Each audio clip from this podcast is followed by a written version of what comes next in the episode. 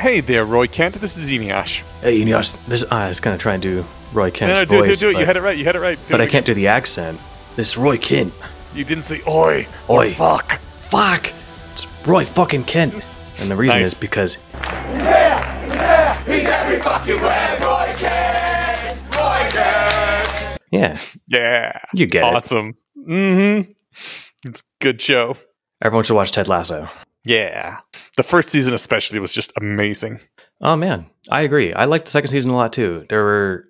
I Oh, I definitely like it a lot. I don't think it's, like, amazing like the first season was, but yeah, I like it a lot. I I think I agree, if I had to pick one. Okay. Yeah. Yeah. But yeah, great show. But, you know, that's, that's the thing. Like, you watch an amazing first season, and then, like, you kind of love the characters, so you're hooked, and you keep going, and yeah, it's still good. Yeah, I'm really curious what they're going to do with season three. They've got a few directions to take it in. What season I mean, three did that season one now. didn't was it added some uh, it added some more characterization for Ted. Yes, rather than him just being this, you know, unicorn farting rainbow, um, manic pixie dream dad. Right. Yeah. I. I. Yeah. Anyways, we should we can do an entire episode on this, and maybe we will someday. We should. Hell yeah. But in the meantime, we're going to do an episode on what we actually do episodes on. What is that, Stephen? Yeah, this is, uh, it's been a while since we sat down to record our podcast, Not Everything is a Clue, where you and I sit down to talk about Alexander Wales' web serial, Worth the Candle, available on audiobook and ebook near you. And when I was checking the audiobook on Amazon this week, I saw that book two is coming out January twenty-first. Dun, dun, dun, dun. It's a birthday present for me. Nice. Yeah. Wait. Isn't your birthday, like, the first week of Jan- or June? Nope. It is the summer solstice. Well, usually the summer solstice. Depends on the year. But yeah, June twenty-first. That's exciting. Cool. Yeah. Well, happy birthday. And uh, everybody should buy this as a gift to Eneasz for his birthday. Or maybe send him I money. I don't need that many copies of it. No, no. I mean, buy it for themselves. Oh, okay. Yes. That would be great. Because yeah. everyone everyone should yeah. own a copy. They should. It's fantastic. I plan on buying one. Well, because Alexander Wales is awesome, and uh, if you want to support him in different ways, he also has a Patreon, which we link in our show notes, but you can also support us on our Patreon, which is also in the show notes, because where else would we put a link to? You know what's a drag? I just realized, mm-hmm. like, I think the first one probably came out like three months ago. I'm just kind of spitballing. Mm-hmm. I think it's probably going to be, like, it'll release the last book like a couple months after we finish doing this podcast, which means no, that I can't... Like- I won't be able to do the audiobook listening of the epi- you know, of the chapters before doing the podcast. Oh, I see. As opposed to reading them? Yeah. Or, you know, in conjunction with is kind of like my preference. Like I'll read it, then over the next few days I'll listen to it, or vice versa. Okay, yeah. But, you know, it'll give me it'll give me a good rereading experience. Let's put it that way. Exactly. Oh man, an awesome rereading experience. I'm already excited about this. Hell yeah. Okay, cool. Oh. Yeah, it's going through it the second time is interesting. Yeah. No, I, I, I bet.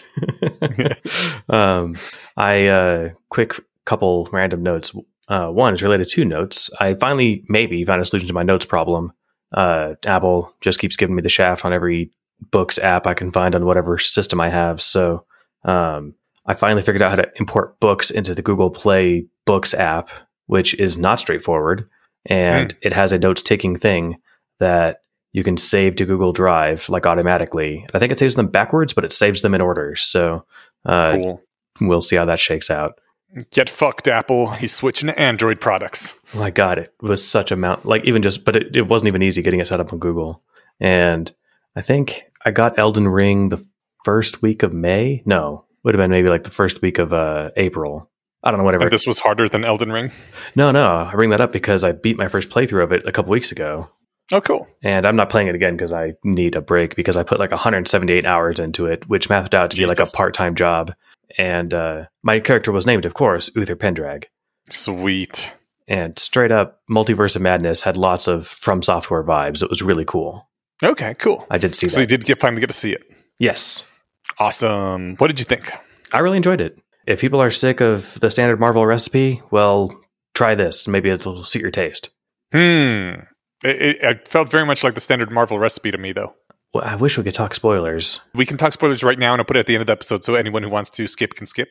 Or only patrons can have to go find it, whatever you feel like doing with it. Boom, there we go. It's only for patrons now. All right, take that, sorry. And there was a line in the pitch meeting that I'll send you that we can put in for, like, the transition, so that people who didn't hear this will uh, We'll hear just that one bit of the pitch meeting. Oh, they're all from things. They sure are, sir. Oh boy, sometimes I recognize thing and my brain releases fun chemicals. Hell yeah, sir. Hell yeah, I'm familiar with some of the things you said. Fantastic, sir. Alrighty, thanks, uh, for, sh- thanks for indulging. No, totally. Thank you too, that was fun.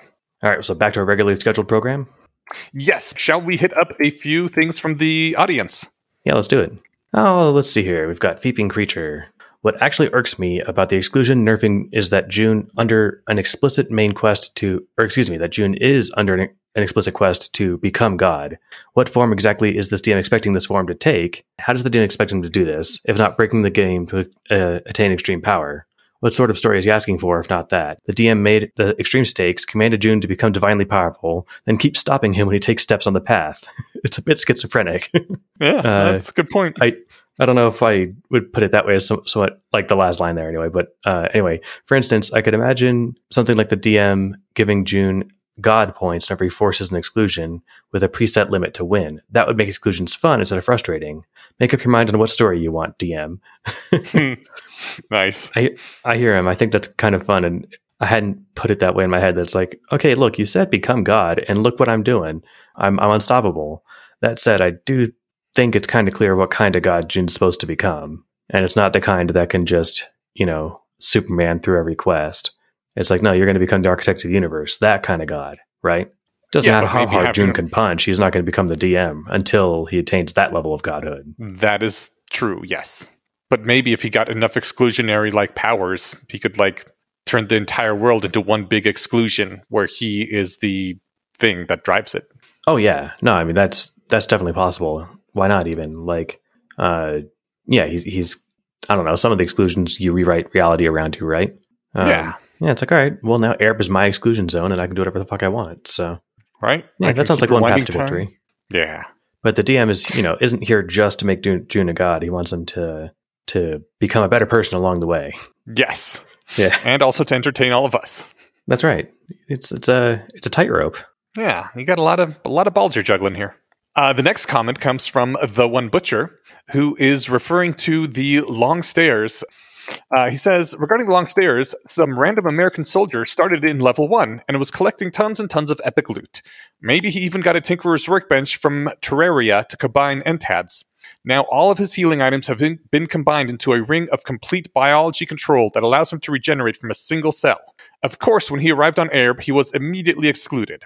Uther, however, started in level one thousand, and the boss's health is so incredibly high that he's still swinging away with his piddly twenty thousand damage per second. I, I thought that was a great, that, uh, just a great uh, hypothesis.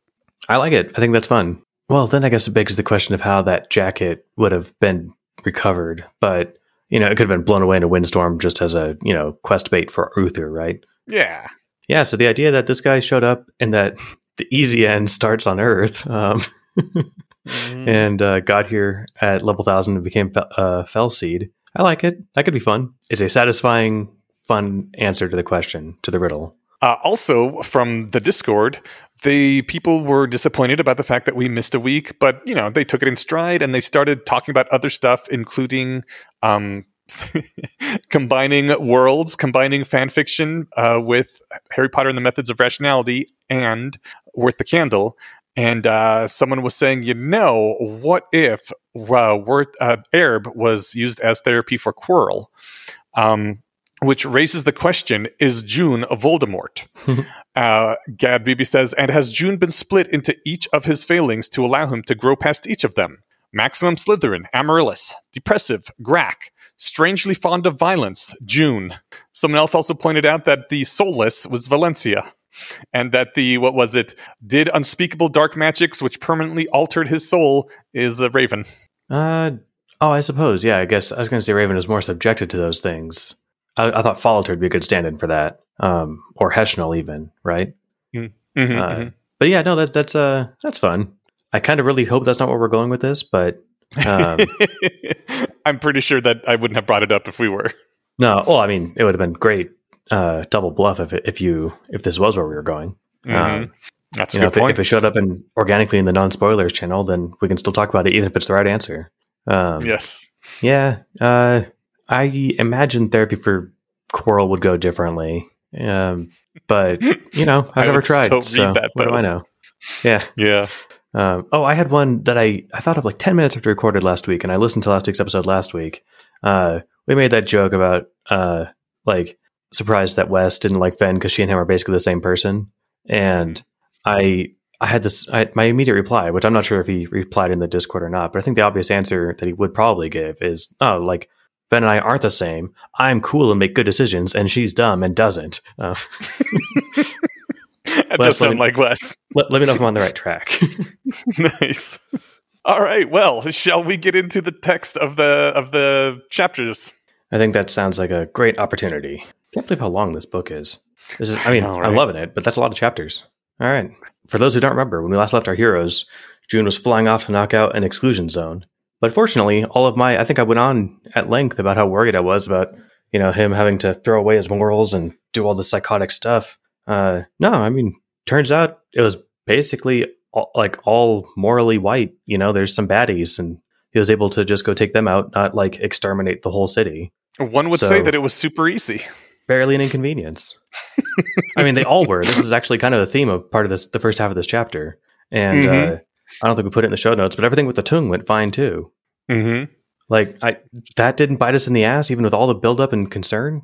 Like, I figured they were a little concerned, and I, that made me a lot concerned, and no, it went fine.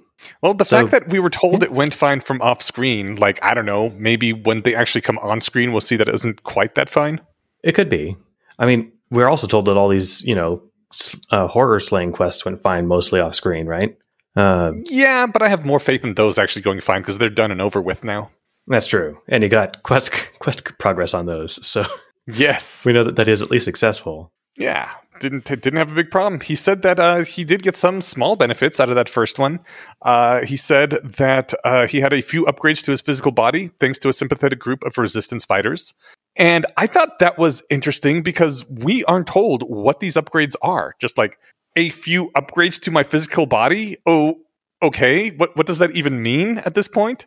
And it makes me suspect that we're not gonna see um, any more combat of the of the traditional variety. That everything we see from here on out is going to be like manipulation of magics and Entads and stuff. Because if he isn't even telling us about what physical changes were made to his body, I don't think there's going to be much physical punching and, and stuff going on anymore. It's possible. You know, we get so few physical descriptions of stuff of people. Um, mm-hmm.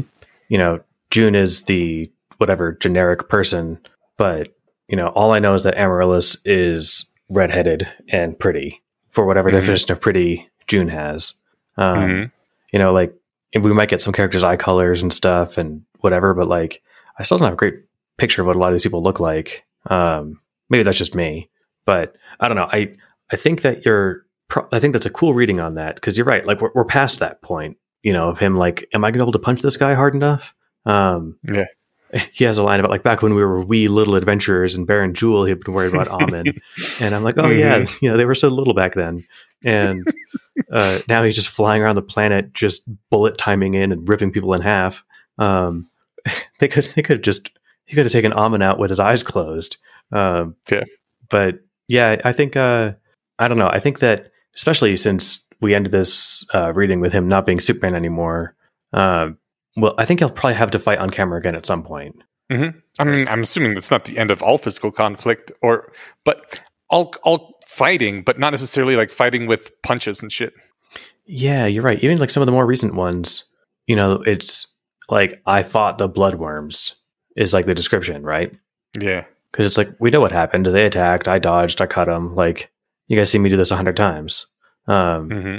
Yeah, it's interesting. And the story just, I mean, he explicitly says, basic. well, he basically explicitly says that watching Superman win is boring, right? Yeah. And so that's why yeah. we're getting all these in, in drive-by form of like, oh yeah, then I did this and it was fine. And then I did that and that went well too. Like, mm-hmm. In addition to skimming past like the upgrades he's getting to his body, like there was a lesson apparently he was supposed to learn in the Fleshsmith that uh, what was it? Uh, bodies weren't just some inert, neutral hardware that the mind ran on; they were part and parcel of thinking and being itself. And like even the lessons that he's supposed to learn from these exclusions are kind of being skipped past. Like he's sort of checking out of this whole Aerb thing. He's like, "Oh, yep, there was some kind of lesson for me there, but eh, whatever. I- I'm not into it anymore." That seems. I think that's a plausible reading. That wasn't mine. Um, no. What I like about that, what, what his, he says, though, is that bodies aren't inert, neutral hardware. They were part and parcel of thinking and being itself. Jay Smith talks about that every time we talk about switching to robot bodies. Yes. Um, that, like, no, there's there's more to life, like being an alive person than, you know, just your neural your neural architecture. Your your entire body's biome is part of that. So I think that's that's kind of fun, and that's uh, that seems like a deep rationalist take, and not just rationalist, but uh, you know, uh, philosophical take on that too. But I think that uh, you know, June described himself in the first few chapters as like, nope, I'm the you know, if you select a default on character creation screen, right? Mm-hmm. That's not how someone who loves their body would describe themselves. Uh, yeah. So maybe if he'd done this quest earlier, he would he would have a, he would have had a worthwhile lesson worth learning here. Right. But because they, you know, they're getting around to all these late, he's like, "Oh yeah, that lesson, I'm I'm past that. I'm already I've already come to terms with all that stuff," which is really easy because I look great, right? Well, yeah, I was going to say I'm not sure he came to terms with it. He just doesn't need that lesson anymore because, like, now his body is perfect in every way. So what what do you need to come to terms with, you know? Uh I don't know. I mean, it's at least, if it's not perfect, it's great. Um, you know, they, they made some enhancements. And so... That's true. Uh, he's better now than he was when he got there. But, um, yeah, I don't know. Uh, I Now he's got two dicks. I mean, so that was going to be one of my jokes. It wasn't necessarily about having two of them, but it was just like, you know, just like Amaryllis' cup size. We're not getting descriptions of anything, you know, uh, in the swimsuit area, right? Mm, okay, uh, okay. But, like, I feel like he wouldn't have passed the opportunity to make a dick joke if he's like, yeah, for whatever reason, when I left there, my dick was an inch longer. Like, that'd be really funny. Yeah, that'd be good. um, yeah, I don't know. Um, the Oh, yeah, they get back. Uh, and Grak says, because June wants to go straight for Fel Seed.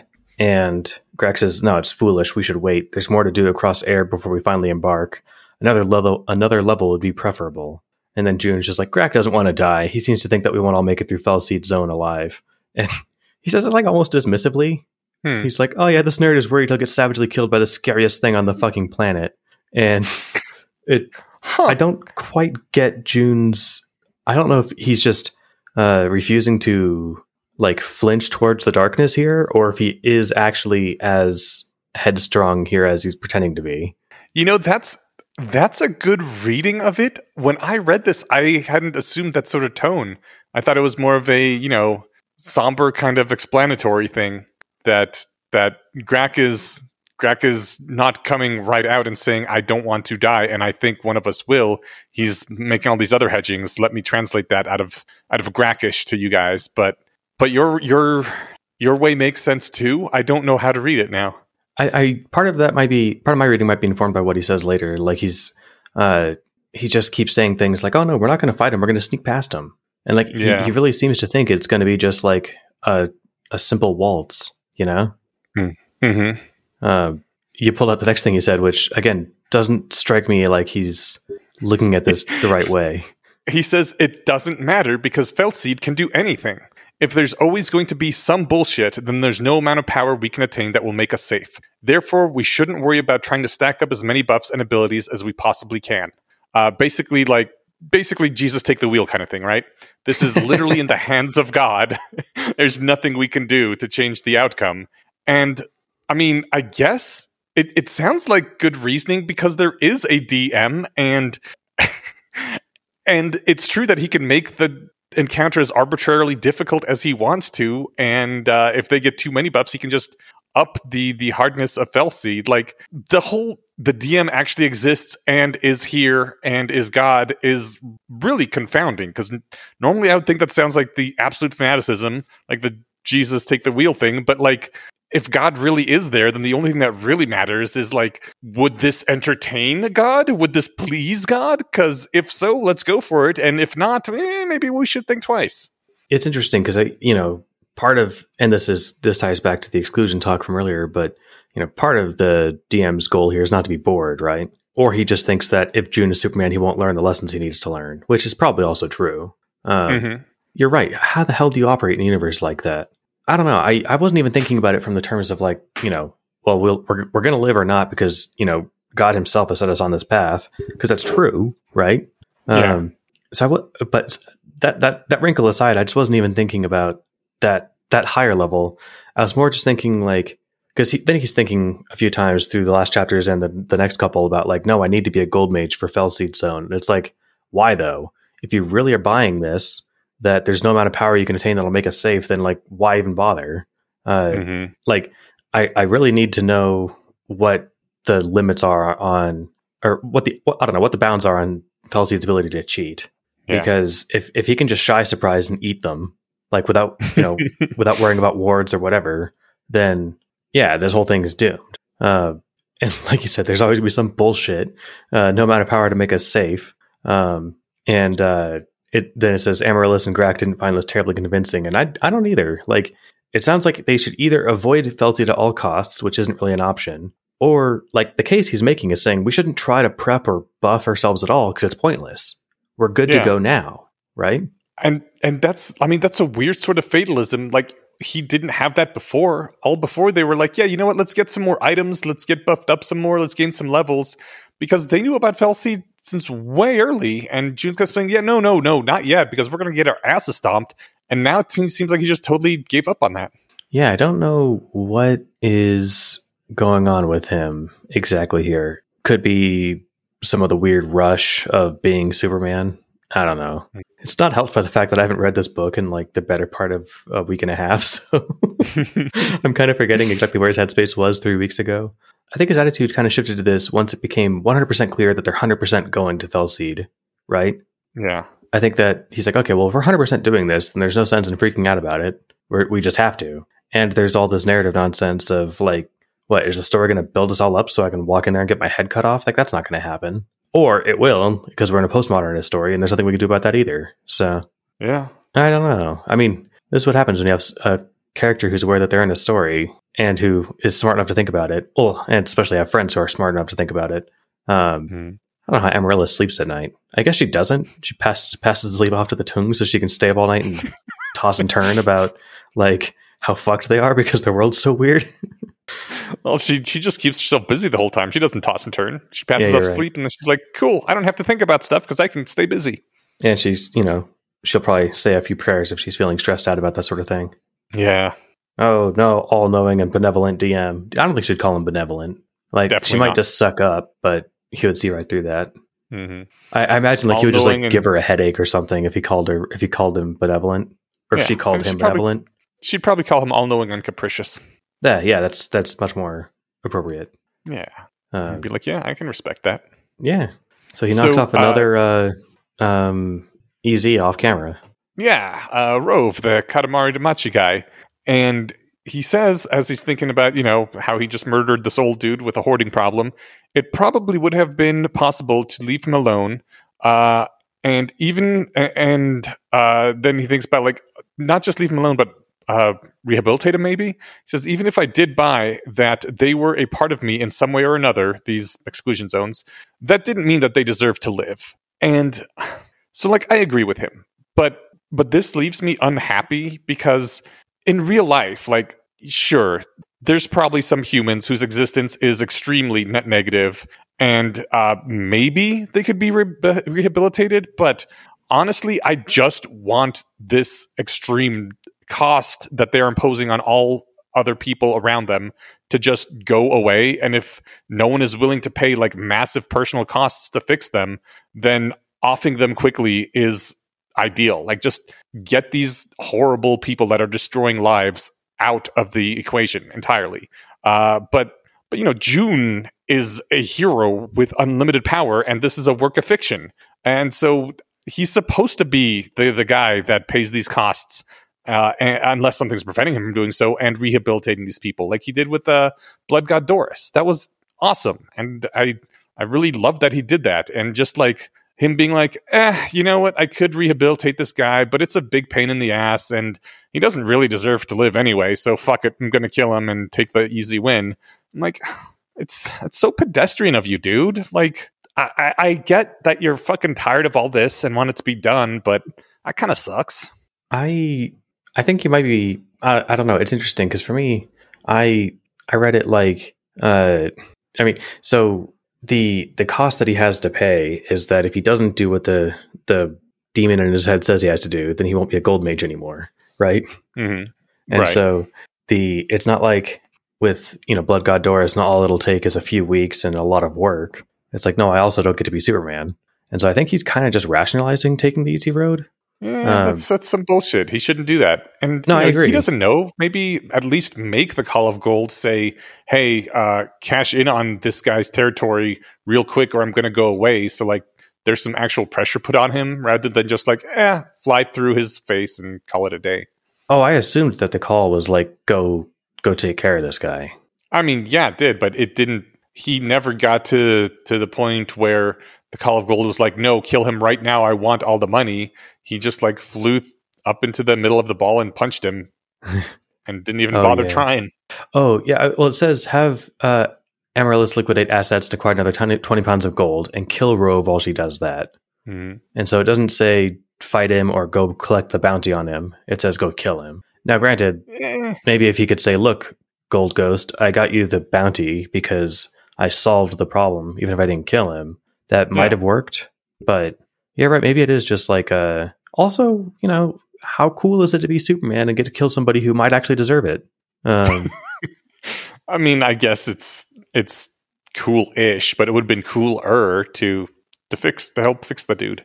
It would, I mean, it would have been nicer, the, would have been better as a person, yeah. but I don't, I'm not convinced it would have made a better story. Look at the efforts the D M is going through to rehabilitate June the murderer into a, a decent person. He's created this entire false universe for him and is spending years, months, maybe years of time doing all this. And uh, and June can't even be bothered to be like, hey, dude, you okay? Do, do you maybe need like a Coke or something? It could be that. The Doris thing paid off in a really fun way, right? Mm-hmm. The blue in the bottle thing had this awesome wrinkle that made it different from let's go kill the zombie king, right? Mm-hmm. I think if we had thirteen more of those, it would have been fucking exhausting. Yeah. Like, you know, all right, this one's also an emergency. This guy also is really just trying to get through his problems, you know? Yeah. I don't get me wrong. I think that it could have been done well, but it would have been like a focus for a long time if we were to get things on the level of uh, Captain Blue and Doris. Sure. No, I agree with you. It would have been longer and drawn out and all that, but like, even though maybe I wouldn't have enjoyed that as a reader so much, I think that June should have done that. And like, it's not even necessarily a problem for me as the reader. It could have been a two paragraph thing of, I went in there to try to punch him to death. Like they did with the, the, the Fleshsmiths. We thought originally he was going to go in there and just kill everyone, but it turned out there was resistance fighters and he like managed to uh, take away some of their magics and left the place behind. That we got that in a few paragraphs. You could have done that with Rove. Like, yeah, I, I sat him down. I talked to him. I gave him a Coke. Turned out he just was under caffeinated for all these years. like, like there, there could have been a, a whole big blue in the bottle thing that got wrapped up in a few paragraphs, like with the Fleshsmiths. That's true. It would have been interesting to see. And here's how I didn't actually have to kill all of them. Like flyby summary of all those too. What was fun for me is he says that I felt bad about killing him, especially with profit as the primary motive. I had little doubt that he would have killed me, since that's what he usually did to people who came into his zone, but still, it probably would have been possible to leave him alone. I did my best to shake off the feeling. And I'm just like, oh no, the call is desensitizing him to murder. Mm. But he's back to murder hoboing again. So at least there's that. Okay, that's there's always a silver lining. It's a it's a very thin silver lining, but it's there. Yeah. Um, and there was a quick thing as he's flying in, like when he's taking the guy out, that it mentions that he burned a second unicorn bone that he didn't actually need because uh, mm-hmm. he'd won at the end of the first one or something. And mm-hmm. because authors don't waste word count and because I get to analyze the story at that level, I'm guessing that it mentioned that because they are going to be either low or out of unicorn bones by the time they go for Fel Seed. Oh, that's a very good prediction. Hmm. I, I would again, imagine oh, that wait, they have to have late. some. Oh, sorry, I was just thinking, I was, I was going to say, then again, he should just go kill another unicorn because A, they're worth money, and B, he can do it, but not anymore. Right, right. No more Supermans. Yeah, doing the right thing cost him his superpower, Superman powers. God, stupid right thing. Well, he does have a third Slayer of Horrors thing that he does. Uh, which he snaps through again really easy. It's just as easy as the other two. It reminded me of the fact that I kind of dislike open world games. There's some parts of them I like. There's some parts that I dislike more than others. And one of the things I really hate is that mop-up phase just before you start the final quest at the end, where you go traveling the entire world and finishing up all the side quests you never quite got to. Um, because like it always feels like I have to do that. Like if I'm not doing that, I'm going to miss some aspect of the story or something that's really super vital and cool. And everyone will always be talking about that one mission that I missed out on. But it's boring and just delays the fulfillment of the actual main story arc, and it's really lame. I don't like it. And this this chapter feels like that. This the series of chapters do, where he's just like, yep, doing the mop-up stuff before going on the final quest. Yeah, it's it's kind of fun. The you know, this guy is it, the the fight is like a sentence. We came crashing in at several thousand miles an hour from straight above, and mm-hmm. it would have been hard to it would have been hard to identify him after the fact, given how pulped he was. But the game dutifully gave me a notification, and that was that. Um, but yeah, the mop up phase in open world games, you're you're spot on, because I did the same thing. Like, and it feels so unnatural. Um, mm-hmm.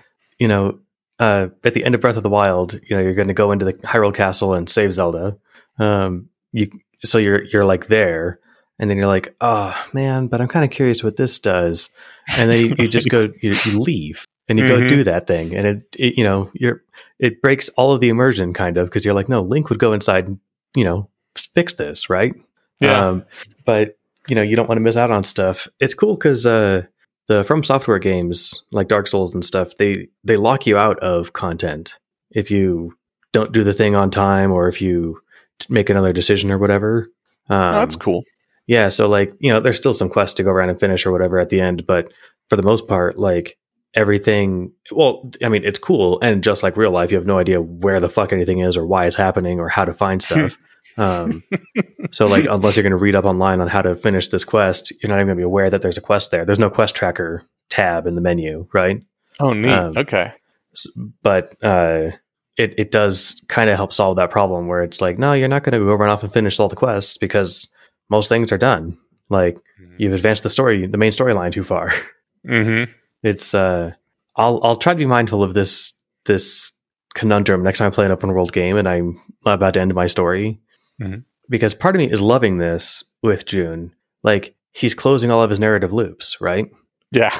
And so you know, it in Breath of the Wild, there's there's definitely a handful of stuff that you can do, like that's optional. Um, that it is in character for the, for Link to do, but then there's also side quests like get this guy fifty different mushrooms or whatever, or you know collect bugs for this other person or something, right? Like pointless shit that is really mm. fun to do and explore the world, but like does not matter, right? Okay, and that yeah. that doesn't feel like a narrative loop so much as it's like I wonder what he'll give me when I give him this, and oh, it's fifty bucks, like um, so uh, it's. Interesting. Yeah, I'll keep this in mind next time. I, I I'm taking a breather mostly from from games because I I gamed too hard for too many weeks. So uh, oh, okay. I mean, I'm not like with taking one hundred seventy-eight a hours. And, yeah, one hundred seventy-eight hours and I think six weeks or something. It was a lot. Jesus. Yeah. yeah.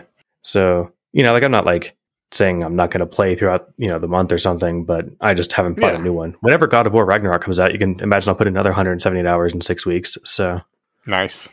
All right, cool. Where are we?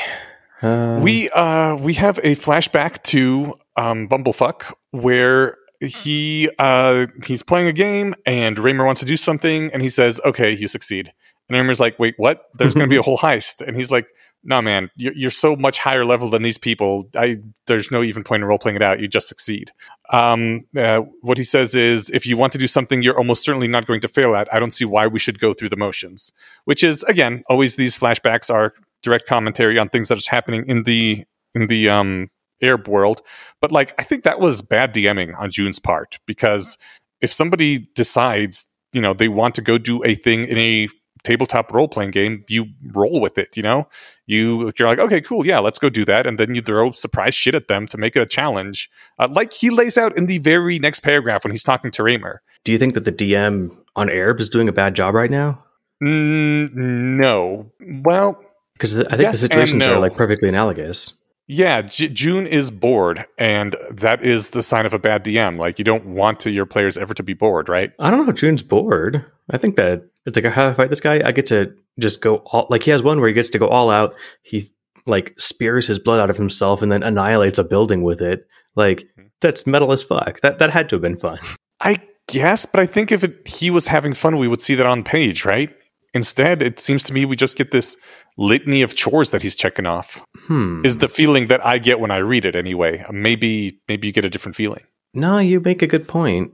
I mean, I guess I just assumed that he always loved being Superman, but maybe maybe it is kind of just like, okay, next thing, next thing. There's definitely something to be said about like the difficulty of the thing you're doing correlates to how much X P you're getting. Because it's not just like a, a video game where it's like this person gives you exactly seventy-eight thousand X P or whatever, right? Yeah. Um, it's it's not even clear if he's getting that much experience for doing this. Yeah. Because it's not and hard. I I mean, it reminds me of when I decided to play, just to put in the God mode for Doom uh, the very first time so many years ago at this point. And uh, like before, I'd used it to to sneak past, I think, one particularly hard boss when I'd fucked up and I didn't have any ammo. But uh, I, I, I was like, I don't know, a third of the way through the game. And I was like, fuck it, I'm putting on God mode. And I just started going through the game in God mode and killing everything and giving myself infinite ammo. And it was like really fun for a level or two. It was just like, blah, ha, ha, ha, ha. I, I am the rule. But then like I, I put in wall clipping as well. So I could just waltz straight to the exit if I wanted to. And after like five levels of this, I was like, oh my God. This is a chore. I'm just walking forward, mowing things down as I'm going, getting to the exit, loading up the next level. Like by the end, I was like, this was a horrible experience. And now I understand why not to cheat in single player games like this and in multiplayer too, for the most part. Like it just makes things not fun. Like the limitations and the challenge was the fun. And I took all that away from myself, and that was stupid of me. So I get the feeling June's kind of like in his trudge towards the ends of the last levels with God mode on. Yeah, maybe having God mode ripped out from under him will make it fun again. Because, you know, imagine if you couldn't turn it on for the last two levels of Doom, and you're like, oh shit, I kind of don't really know how to play this game anymore. Right? Uh-huh. um, I never learned how to kill these particular enemies. Exactly. No, I think uh, I don't think it was dumb of you to do that. I think all of us have done that who, who play a lot of games. I mean, I did that with um, the. I guess I never even tried to really do the story of um, Grand Theft Auto, but mm. you put you know you do the thing where it's like let you know you're at a friend's house back in the day when you had to play on the same machine and you take turns shooting people and seeing how long you could live before the cops killed you, right? Um, okay. And then you put in the the God mode cheats where you can't take damage and you have unlimited guns and ammo. And that's fun for all of five minutes. You know, all the fun is like, you know, running away and stealing a helicopter and, you know, all the crazy shit. Yeah. But yeah. if you're if you're unstoppable, it, it does suck out the fun. Um, I think with uh with this Raymer thing, like it's I think it is a lot like if uh, you know, did we really want the long fight with Garbage Man, right? Mm-hmm. Um, Rove, the you, and he mentioned the game too. Uh, I forget what it's called, but um, I did I did play it briefly and I was familiar with it. Uh, yeah, you know the one where you roll the, the the stuff and it gets bigger. Yeah, yeah, Katamari Damacy, I think. That's Katamari okay. Damacy? Yeah, that sounds right. It's been so long now. I, I'm not sure because I never actually knew what it meant. I just memorized it phonetically, and now it's been a while. Yeah, close enough. Um, but you know, so we get the quick version of that uh, instead of like. I don't know, everything he's doing turning into a big story. It's just like, yeah, there's a story here. The story was you f- if you fought him five levels ago or ten levels ago. Mm-hmm. You know, the story is that it would have been harder if you did this when I thought you were going to. But as it is, I want you to get to this part of the story. We've only got three hours left to play tonight. I don't want to spend ninety minutes of it you stealing this bullshit um, yeah. that we both know you're going to be that you're going to do. Because, and I'm not sure the exact circumstances, but this is the thing with open world games too. You, if you go back to like the starting area to finish something there or just to check something out, unless the, oh, yeah. unless the game scales with you, which good ones do, um, then it, it's just like you don't even have to fight things. They can just mm-hmm. you let you let them hit you as you walk through them, and you grab right. whatever you're going for. Uh, yeah, your passive damage reflection kills them exactly, and so like. I think that that's, that's the level that Raymer's at here. And it's like, no, nah, man, you guys came back to, you know, if, if June Party went back to Baron Jewel and it's like, no, nah, man, you, you're stronger than all the cops here. Like, mm-hmm. we're not going to find any new scary threats for you. You know, the, the only new big scary threat for you is that big roll ending one you've been worrying about for two hundred twenty chapters. Yeah. So I guess, is this, is the chapter more of a, a thing to remind us how much they've progressed, how big June has gotten rather than... I, I still think it's a, a bit of a comment on his mental and emotional state right now, but it's probably doing more than just one thing, like you were saying with the Raymer thing. The why why are you wasting my time fucking with this sort of thing? Yeah, I think I mean I think it's definitely doing more than one thing. Um, you know, because I I it's inter- I I still don't know if I'm picking up the uh, you know, I'm bored and just going through the motions kind of thing. Uh, yeah. You think that's just me? Well, no, not necessarily. It might be true for this, but he definitely doesn't give off that vibe when he's talking with Tiff, right? Yeah, yeah. But right. Because that is, you know, I guess this is this is right now his uh, the exclusion stuff is X P chasing and quest checking and stuff, but.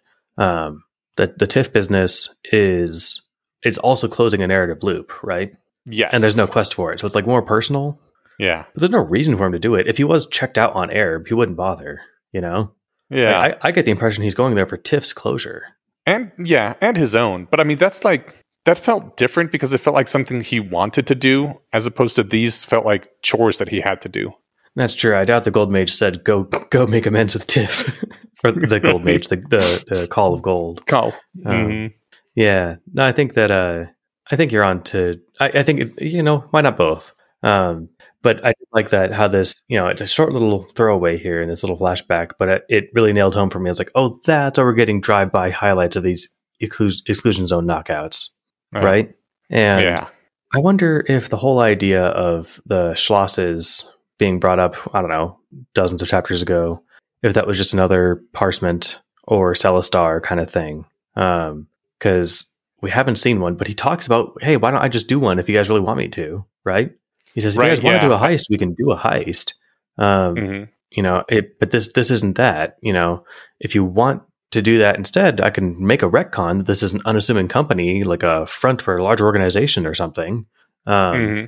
And so he's just straight up saying, like, look, I can change the, the I, I can I can rewind time and make things different if you guys want me to. Uh, yeah, the so world I, bends literally to my will. Yeah, I am really curious if we're going to do anything with Schlosses at some point in the story. Because um, so far I haven't seen one, but I don't know if I could if I did. So yeah, or I don't, rather, I don't know if I could identify one if I saw it. Yeah, because it would have just been something written into the story from the very beginning, right? I suppose so. But Uther detected them somehow, you know? That's because Uther's a crafty one. Yeah. I don't well, know. Speaking of being crafty, uh, they found some backups. Yeah, they, this is the unceremonial and just, you know, perfect conclusion for the blue in the bottle stuff. Um, mm-hmm. They're they're there to go, you know, one way or another, shut things down with, with Captain Blue in the bottle. They've got their their their army of frog people, and and uh, they explain to him, like, yeah, we uh.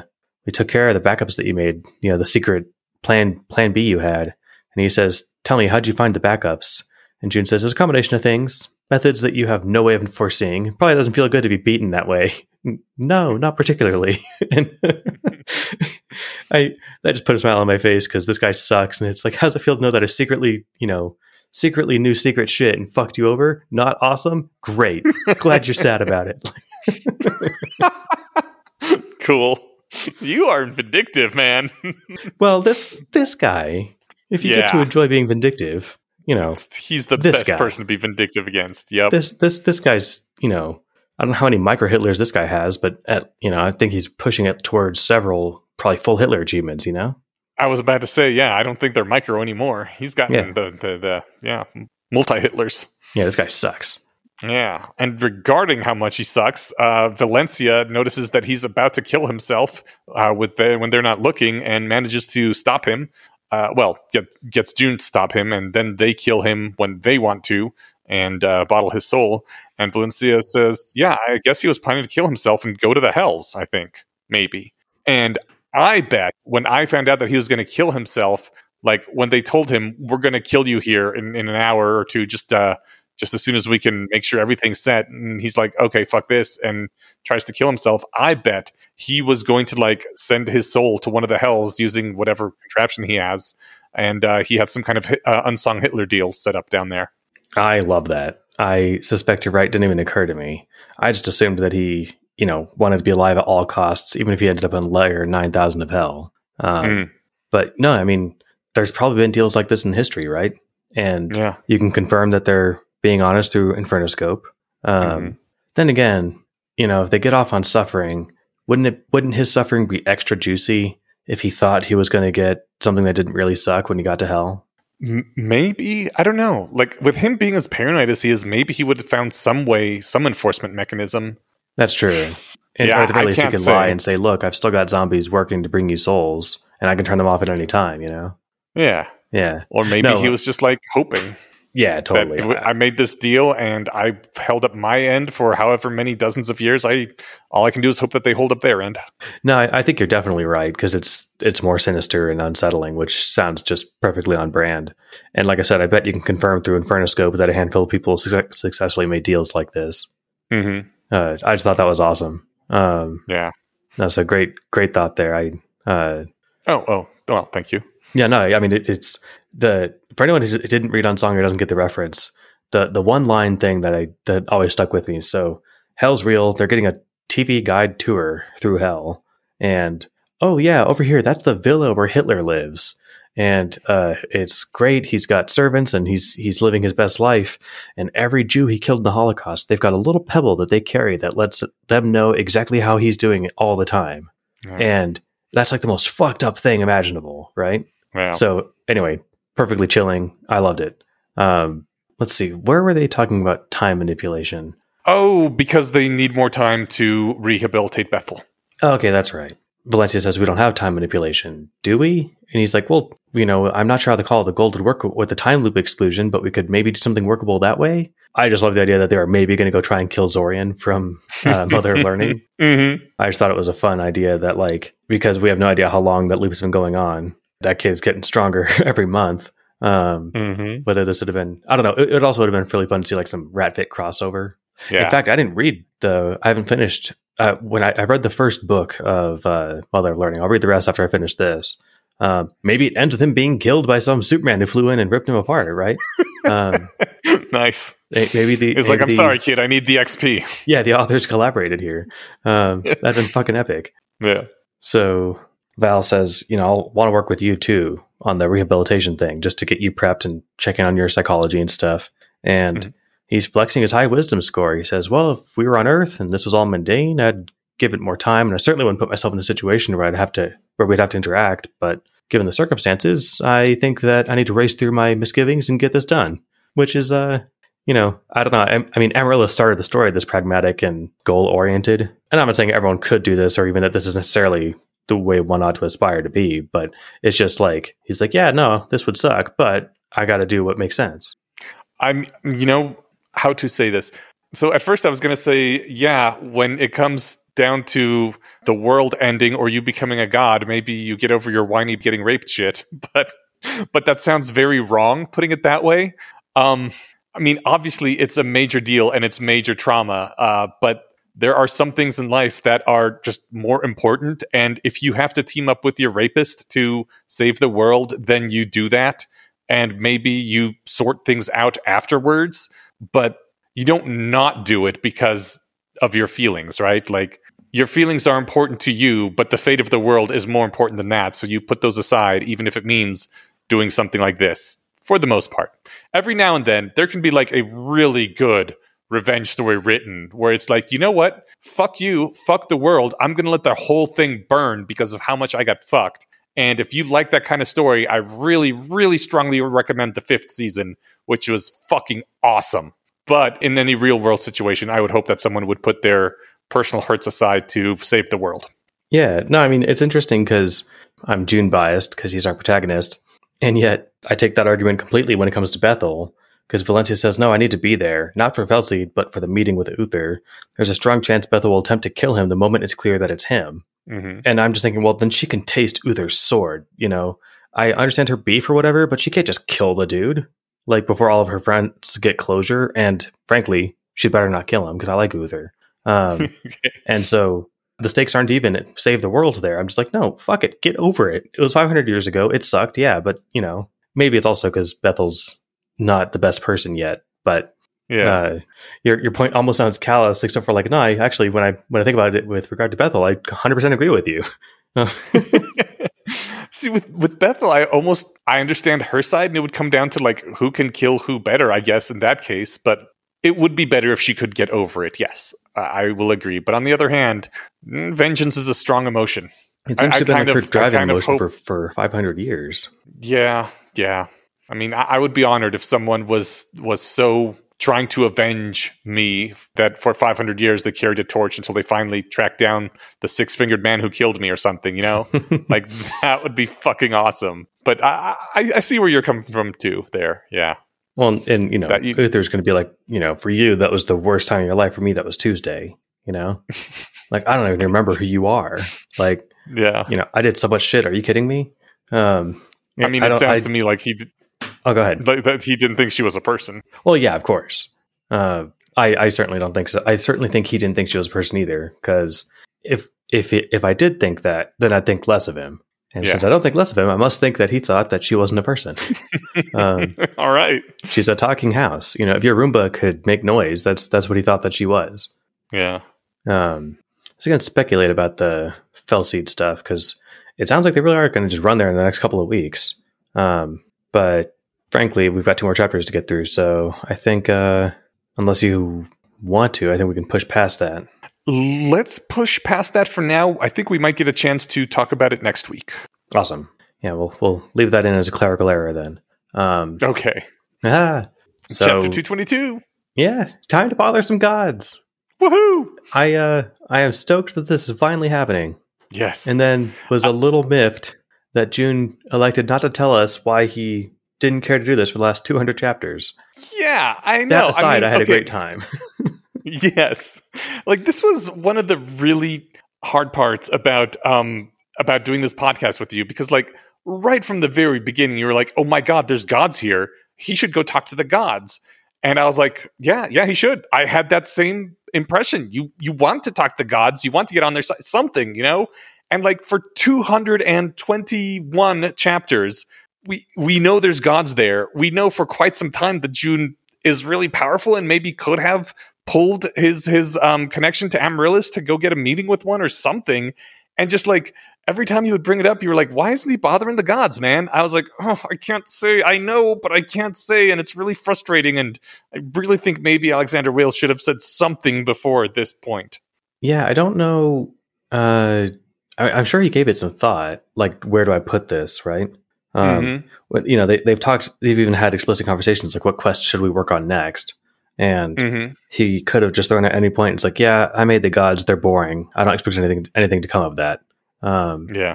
And it's, uh, I don't know. It, it surprised me, but it, I don't know. I didn't find it like a satisfying surprise. It was curious.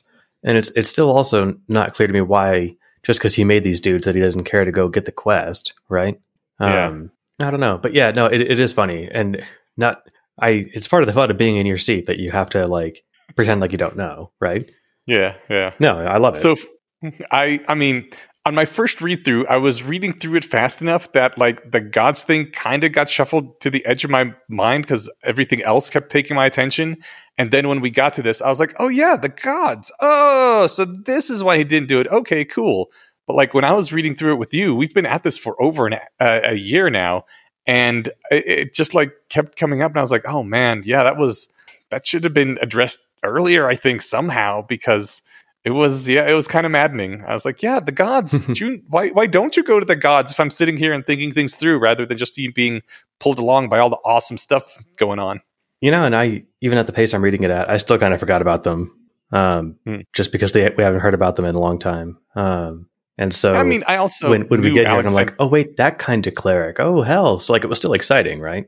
Um, yeah, yeah, yeah. And I trusted Alexander Wales enough to not bother about it too much. But not everybody has read, you know, just about everything he's written up to this point, like I had. So not everyone would know to, to have trust in him like that.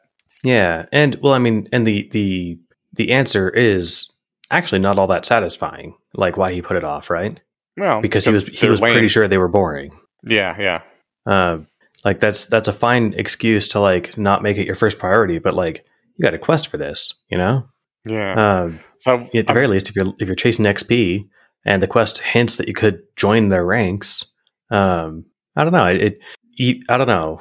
Uh, I guess maybe if he knew that what joining their ranks meant, which is like what I'm going to be in charge of, like I don't know, trees.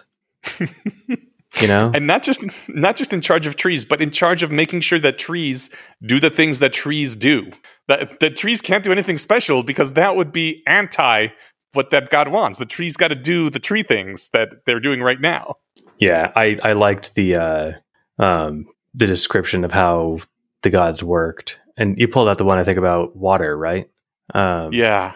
I, I really loved this. It was, yeah, that to change the weather would mean to make the weather go against the fundamentals that drove the weather and thus make the weather unlike itself. And he wouldn't stand for that. Because, uh, yeah, weather is based on fundamentals of high and low pressure systems and moisture and dryness and winds and evaporation.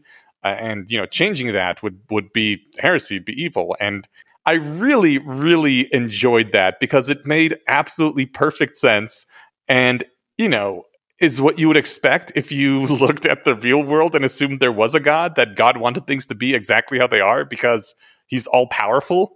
It it reminded me of when back in the old atheism war days, uh, when the, the argument emerged that obviously, obviously God does not care about gay sex because he's all powerful and there is tons of gay sex.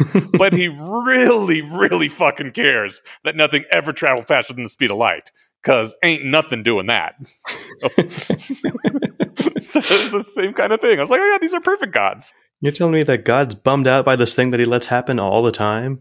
Um, yeah. Yeah, no, I love it. it. These are like the laziest deist gods, right? Uh, mm-hmm. I, I can totally... Or, you don't, I mean, we don't know for sure they're lazy. Maybe there's people t- trying to make water dry and make the weather act weird all the time, and they're constantly fixing shit, making it be like it should.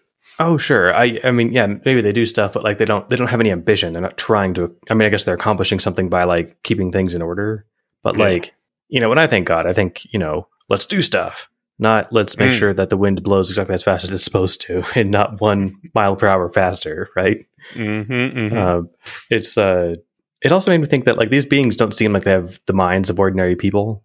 Um, yeah. So it's not clear how June could join their ranks. Unless it's just like become as strong as they are, but he's not going to become like these guys. No. I mean, the closest he could be to these guys is like the trickster god, who sounds like he's a very different kind of god from these four. Yeah, he sounds fun. Um, yeah. Maybe that. Uh, maybe that's the D M. What do we know? Um, yeah. But yeah. I, oh. oh, whoa. Good point. When the D M wants to have some fun. Yeah. I don't think that that's the case. I don't think he'd make himself present that way. But if you're the trickster, then why not? Um, yeah. Could be. Uh, mm-hmm. But the uh, it I never read the Game of Thrones books, uh, but this it the, like reminds me of the um, the there there were gods in the in the T V show, right? Yes. Like the redheaded witch, yeah. Like she has magic powers, and mm-hmm. they're they're rarely used. But then like they sacrifice that one guy's daughter to a god or something, and they win a battle. Mm-hmm. Like I don't know, nobody acts. I don't know, ba- basically. No one believes. Let me. What I'm trying to say. They basically just don't exist. Yes. And basically, no one acted like they existed, right? Yeah. If they were a known fact of nature, like these guys are, you know, they, anyone who wants to can go visit Aquaman. Um, not everyone gets an audience with him, but anyone who wants can go see him. I think. And like, oh look, there's literally a god. Um, mm-hmm. So that's. I think that, the difference is like, well, the Game of Thrones gods are very similar to like the real world, quote unquote, gods. In that they don't really exist, but people like worship them anyway and have power structures and societal control and all that. Uh, but except in Game of Thrones, on occasion they do intervene in like these ways that you can see by like the the the, the lady in red doing it. But you know, that's I think that's a common problem in fantasy games is that they treat they treat the fantasy world as if it's like the real world, except with elves. Except they really do got gods running around, which doesn't make any fucking sense at all. yeah uh I think that this story did a good job of answering that. Maybe, you know, it's entirely possible that, you know, Alexander had a had half of an idea of how to do god stuff for this story, introduced it early on, and because it's published serially, he had to he's you know, when it came time to like do it, he's like, oh no, that wouldn't work. And so, you know, he puts it off for a while and then thinks like, okay, yeah, got it, they're super super boring. Well, it boring in the sense that there's, you know, you can't get them to do things, right? Yeah. Um, yeah. So it maybe that's kind of what happened. Um, that's yeah, true because... I was going to just agree with what you said again. So what were you saying? Sorry. Yeah, well, because wherever you place this sort of thing, it would it would kind of break up, uh, unless you're doing it in like a down downtime uh, period where you would put it in, it would break up any sort of action and flow that you wouldn't want to do that. But then the downtime chapters, you don't want there to be too many of those because you don't want there to be too much downtime before you get back into exciting stuff in the story. So maybe he just couldn't ever quite find a good place to put it. And then it just got uh, finally wrapped up in the end here where he's, uh, all the things that I couldn't quite fit anywhere else are getting wrapped up here now in the mopping up phase before the final quest. Yeah, that, you know, I need to go look at the quest list again, but I mean, I just assumed once we were kind of like zeroing in on the Fel Seed thing that we were going to just ignore all the exclusions. Um, yeah, those those were out there. We never got around to it. Was it going to be the end of those, right? Um, yeah. I do think that at least part of what this book is doing is, I don't know what the word for it is in writing, or I'm sure there's a shorthand for it, but, you know, I've got this really cool idea and it's born inside of this other idea that that's the main thrust of what I want this to be about. And I don't have a million pages, so I can't dive all the way into that. But there's a cool thing I would have liked to do, but I don't have the time to do it. Um, yeah. Mm. This book has the luxury of being longer than every other book, but it it still can't be infinitely long. Um, but it's, uh, what am I trying to say? Um, I guess, again, I thought that the other exclusions might have been cool uh, Parsnip style examples, right? Mm-hmm. Well, yeah, yeah. If someone wants to, here's a cool idea. You know, I gave you a description of a horrifying god monster. Um, mm-hmm. So it could have been like that. But no, I think, uh, I don't know. It was fun. And it was basically God looks like a giant squid. This God does. I forget what Inverazin or something. I'm calling him Aquaman. Um, oh, real quick before we, we talk about him, uh, I did want to pull out the thing where um, June says that gods are tricky because they're the most important people in whatever setting they're in, and that means any agendas they would set would be of overriding concern for all the lesser players, and in turn it would all trickle down. And I just wanted to point out that uh, that we keep f- returning to this problem with the D M. What he wants is the most important thing, and everything else kind of comes back to that, you know? Oh, I see what you're saying. No, yeah, that's a that's a really good point. Huh, okay. Uh, they're most important people in whatever setting they're in. Agendas are set aside for overriding concern for all the lesser players. Yeah. I mean, we want Julian to be the most important thing in the in the world, but there's a god that can rewrite his history, right? Mm-hmm. So it's like, in my mind, the word important keeps jumping definitions, but the most powerful, salient, story-driving thing is the D M. It's not the protagonist. Mm-hmm. Yeah. No, that's nuts. I like that. I like the realization. I don't know how much I love that that thought, because that's just a bummer. Well, that June's, you know, not the most important thing in the world, but it's the guy in the hoodie with the funny slogans on him. Yeah, well, I mean, the party is just constantly thinking, okay, what is what does this mean for what God wants, what God's thinking? How is he going to react to what we're doing? It's, uh, it's a constant overriding concern. You know, what's funny is that apparently the, the D M is fine with that. You know what I mean? Like, I don't he know how... He- He could have made it so that yeah. he never talked with June. That's true, yeah. Erased him from his memory entirely. Yeah, so I guess he had fun. I mean, we see, we've seen some of June's DMing sessions, but I don't think we've seen a lot of scenes where they're thinking, well, what would June want us to do here? And like he's right there listening to him, right? So what, yeah, what, why did the D M reveal himself to June and let June keep that information? What was his purpose in doing that? I guess because it was interesting. Um, hmm, okay. You know, I mean, that's that's at least one part of it. I think that the guy does want to be entertained. Mm-hmm. When he first met him, when he went to soul level one hundred, and the guy, I think June at that point was like discontented with the game and frustrated with stuff, right? Mm-hmm. And so he's like, I think we need to talk and get you some of the answers that'll, you know, make you just shut up and play, right? Mm-hmm. Um, so I think that might have been the initial motivation. And then, then it was it just fun every time he showed up. Yeah. But, I mean, how would that work in an actual tabletop game? Like June just says as the D M. I mean, you know, in a way, I'm in an actual of, tabletop game, the D M's always right there. Like, yeah, you know, but he exists, but he, he doesn't usually talk to the character. He talks to the players. Yeah, and so you know, he's not gonna. He won't talk to Uther. He'll talk to Arthur right, about yeah. what the situation Uther's in. Um, it'd be interesting. You know, the you know, it's not a bad example of like when Raymer is like, I, I want to go steal this thing, and he's like, fine, you did it. Like, that's not exactly how this D M operates. He doesn't just jump in and be like, all right, that thing you did, it's done. Fuck it. I'm bored, right? Mm-hmm. Um, I guess maybe he's just a little more long-winded than that, but he kind of does do that. He did do that with the skin magic exclusion. Um, yeah. So congratulations. You you towed the line long enough and you knew this was coming. Um, uh, yeah, I don't know. I need to, I'll noodle that, see if I can get any, any interesting thoughts to generate from that. But that's a really fun consideration. Yeah. Yeah. All right. So Iverness looks like a giant squid. Right. No, yeah, but thanks for bringing me to that. Now my, my mind is, uh, now I'm, hmm. All right. I'll just, I'll just, uh, I'll shift gears. Um, Did you read this line about answering heresy with heresy? Because that's fucking awesome. Oh, I, I did not. Should I? Yeah, totes. Okay, well, I, I just, I like the whole answering heresy with her- heresy being God's way of saying, oh, you think water shouldn't behave how it does?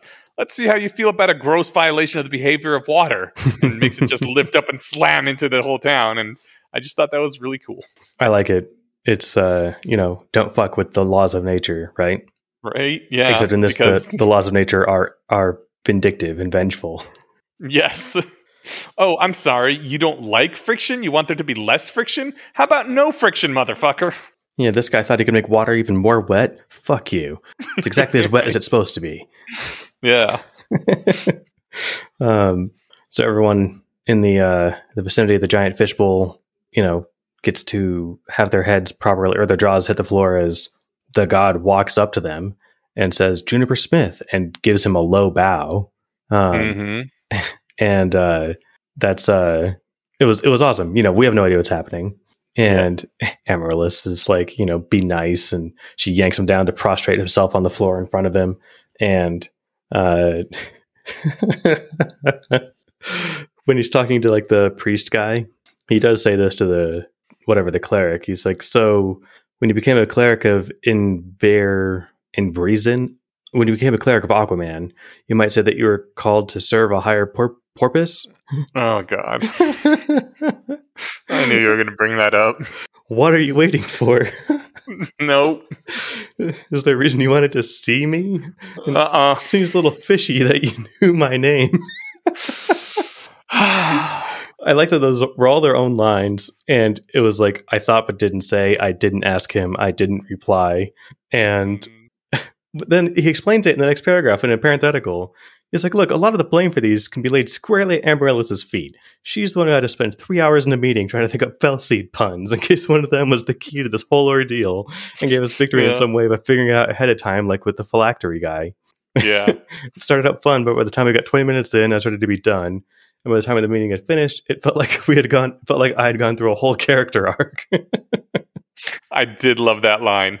Especially because me, after three hours of puns, like I, I wouldn't be the same person. I've transformed. I'm, I'm no longer the person I once was. Exactly. Oh man. Yep. So anyway, the guys have been watching June with great interest. And yes. Um. Then one of the clerics tries to speak up or something. Yeah, and he raises his hand, and the dude's water is just blasted backwards and leaving, leaving you know the desiccated corpse there, and. I, I know this is weird for me because in general, I'm like, fuck nobility, fuck gods, fuck all this shit. But like this god doesn't feel like a person, like a god. It feels very much just like a force of nature, especially because his whole deal is just like, these are the forces of nature. I make sure that they continue being the forces of nature. Like he doesn't even have a, a human way of thinking at all. So like, I didn't feel outraged by that at all. I was just like, yeah, you know, like if you walk out into the middle of a hurricane, it's possible you're going to get hit by a flying branch or something. That's, that's the way nature works. So I, I wasn't, I was not at all outraged by that. You know, I think I was uh, anthrop- anthropomorphizing the guy too much. Um, I mean, you know, he's curious, which forces of nature aren't, you know, um, mm-hmm. he has, he has human qualities in that way, but uh, the, he looks like Jason Momoa. Right. In my mind, he does anyway. Um, mm. You know, it, he blasts that dude into sawdust because he spoke up. Um, it was, you're right. You know, it, it also has this kind of like, um, I don't know, like Doctor Manhattan style vibe, right? Mm-hmm. And it's like, you know, you don't dislike it when Manhattan does that. It's just like, no, he's too big for your stupid problems, and you're interrupting him right now, right? Yeah, yeah. yeah. I I see where you're coming from. It it, it is a it is it's just epic. It's it's. I mean, it's a dick move if this guy could. To have the attribute of being a dick, but I don't think he can. Right. You know what I mean? I do. Yeah. That yeah. that is what I was thinking too. Yeah. Uh, so he he's talking with June, and he tries to uh, well, he asks if he can like really look at June because he's trying to figure out what the hell June is exactly. and he turns himself into like a thing with all these various eyes, and they can see all sorts of stuff uh, through the eyes. But one of the things that he could see through one of the eyes was uh, the totalitary totalitarity of uh, June's earthly existence. I think he means his uh, Aerbian existence, though. Uh, and into the meta- into the metaphysical. There was something on me, almost too bright to look at with whatever biological or magical instrumentation he was staring at it with, bright enough that he seemed to go blind in whatever eye was staring at the metaphysical nexus. What, do you have any guesses? What is this bright-ass something that's on June? Um... Like, in story, I don't remember if I had a guess, because it's been a little while, but uh, the reason the god wants to do this is because the gods can't see him, and it's been mm-hmm. bugging him. And uh, what it turns out is that it's doe fuckery, right? Yeah. And so, I'm assuming that's what this is. It's the doe shining a bright flashlight in his face when he looks that way. Like, oh. I mean, it, it that is the mundane explanation, and it's the it's like the actual one in the story, but... meta-storily, I'm not sure what that might be. Um, that's you know. that's actually a very good guess, because yeah, it does it does blind his eye when he looks at it. So it and their deal is they can't see him. So yeah, that that makes perfect sense that that's what it would be. But that makes sense like in story. But then the question is like, all right, well, why would they do that? You know, why would it look this way, right? Yeah. Mm-hmm. Um, so what you, you put yours in uh, black background? What what what's your guess? So because. He said that he was looking beyond his existence into the metaphysical, like the Platonic realm or the realm of like beyond what what just is. And um, my guess was that bright light that he was seeing was the attention of everyone who is or was reading along right there at that point. That's what I'm talking about. That's awesome. Because that that would be fucking epic and meta as hell. I mean, I think it's like, uh, you know, I'm trying to think of a good example from a Marvel movie, but uh, the only movie I can think of right now is Doctor Strange. Um, in the first Doctor Strange movie, the Ancient One says something about like you can't control fate any more than you can control like the tide of a, like the flow of a river or something. Mm-hmm. And uh, oh, you know what? There's a lot of time sim- like emphasis in the first movie. Um, mm-hmm. Like in the beginning, he's doing surgery on somebody, and he's because he's you know, the, the savant genius, don't bother me. He tells like a guy, another doctor in the room, like, you know, cover your watch. It's making too much noise. Um, so why was it a watch? Cause like the movie's going to be, you know, huge on time. Like this was in the beginning before we knew what it was about. Right. Um, yeah. It could have been something else. So like, it was clearly, uh, like serving a purpose for the rest of the story. And so, uh, the, the doe being the bright light is the answer for what this light was maybe. But why was there a light? Why was this happening? I like your uh, like meta, super metaphysical zoom backed answer. That's awesome. Oh, well, thank you again. I just I thought that would be awesome. No, it's great. The the Call of Gold doesn't have uh, any any time to enjoy this though. It just when once so the doe shows up when the when the guys when Aquaman's looking at him. And mm-hmm. it's like, oh yeah, it's locust fuckery. Well, in that case, I'm done with you. Forget it. And the Call of Gold is like, ask him for gold. Like, are you fucking kidding me? Right. I'm not going to risk my life to beg for gold that he wouldn't even give me. It's like, do it. Yeah. Tra- trade on your relationship with the locust. And it's like, fuck you, man. Yeah. I love this internal monologue with this thing. First off, no way that works. Second, that's a betrayal of the locust. And like, I just like that he... Uh, the, the whole time, you know, as this is building up, I was really worried that he's going to do it. Um, mm-hmm. And I'm happy to have been proven wrong in a prediction. I thought he was going to only give up gold magic when he had gone too far at some point, right? Yeah. And he did it before because he's got some wisdom now. Good for him. Um, Goddamn straight. More than I gave him credit for. Um, but just, fuck you, man. First off, no way that works. It's like, what, do you think he's just got gold? What, what, yeah. does he need, what is he buying? What's he hoard gold for? Get fucked. And the call says, you need me.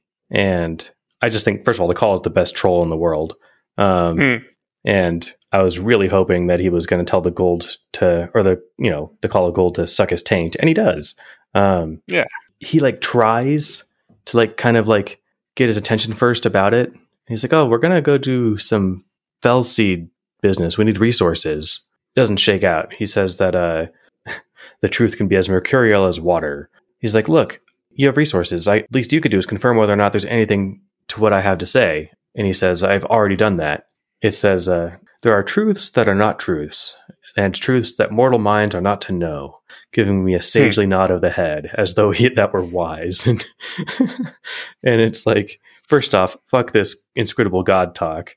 And then the, yeah. the Call of Gold's reply was, push him on matter on the matter of financial assistance. God, that's how you know it's straight up just the voice of the D M directly. But to phrase it that way, push him on the matter of financial assistance. Financial assistance, motherfucker, we are rich beyond your wildest imaginations. We don't need financial assistance. You just yeah. you're hungry for this particular metal. Like, mm-hmm. push him on the matter of financial assistance. Yeah, but June says, no, fuck it. Never mind. Forget that I asked. And uh, I Gold it. leaves him immediately. Yeah. I, God, I am so fucking glad that he ditched the gold magic, because, so this didn't happen on my read through, uh, my second read through, because I already knew he was going to ditch gold and I was just like waiting for him to do it. But my first time reading this, like from the first instant Gold talked through up to this moment right now, I was like constantly on edge, and every time it said anything I was like, this motherfucker right here, like he was always getting up my ass and I wanted to strangle it. And I mean, I don't know how it felt for you, but I had this this righteous fury about it that was making it really hard to find any joy in life or or any pleasure in in what I was reading. Well, I mean, I still felt some pleasure. Obviously, this was the intended effect of the writing, I think. Uh, he, he, he, uh, Alexander Wales was trying to piss me off with this Call of Gold. That's the whole point of the Call of Gold. But like the amount of anger and antagonism that I got out of this whole thing, I'm not sure. I'm not sure if it's natural. I think like maybe I have too high of a pride score or something, because I just just fuck that guy so hard, man. I'm so glad that he's gone. Well, I really like your uh, your level of reaction to it. I mean, I I think I was less annoyed at like the call itself as I was at the obvious train wreck that it was going to be if they tried to rely, rely on it, especially in the final quest. Mm-hmm. And they, they even kept thinking, like they, they would talk about it. Like, oh, we'll need it for uh, Fel Seed's, you know, whatever, whatever. And it's like, dude, you know that if you're in there with gold magic, you're going to be halfway through this place. It's going to be like, oh, leave and go to Celestar and grab one of those gold bricks so I can lick it, you know? Like, yeah. it's yeah, it, it would totally fuck them over. So having it yeah. around was a total liability. Um, mm. But I, I feel where you're coming from. It's like, I don't like this thing holding this giant stick, you know, behind me slash carrot in front of me and telling me what to do. It's yeah, like uh constantly. You can't fucking take a shit without it being like, inspect your shit for gold flakes.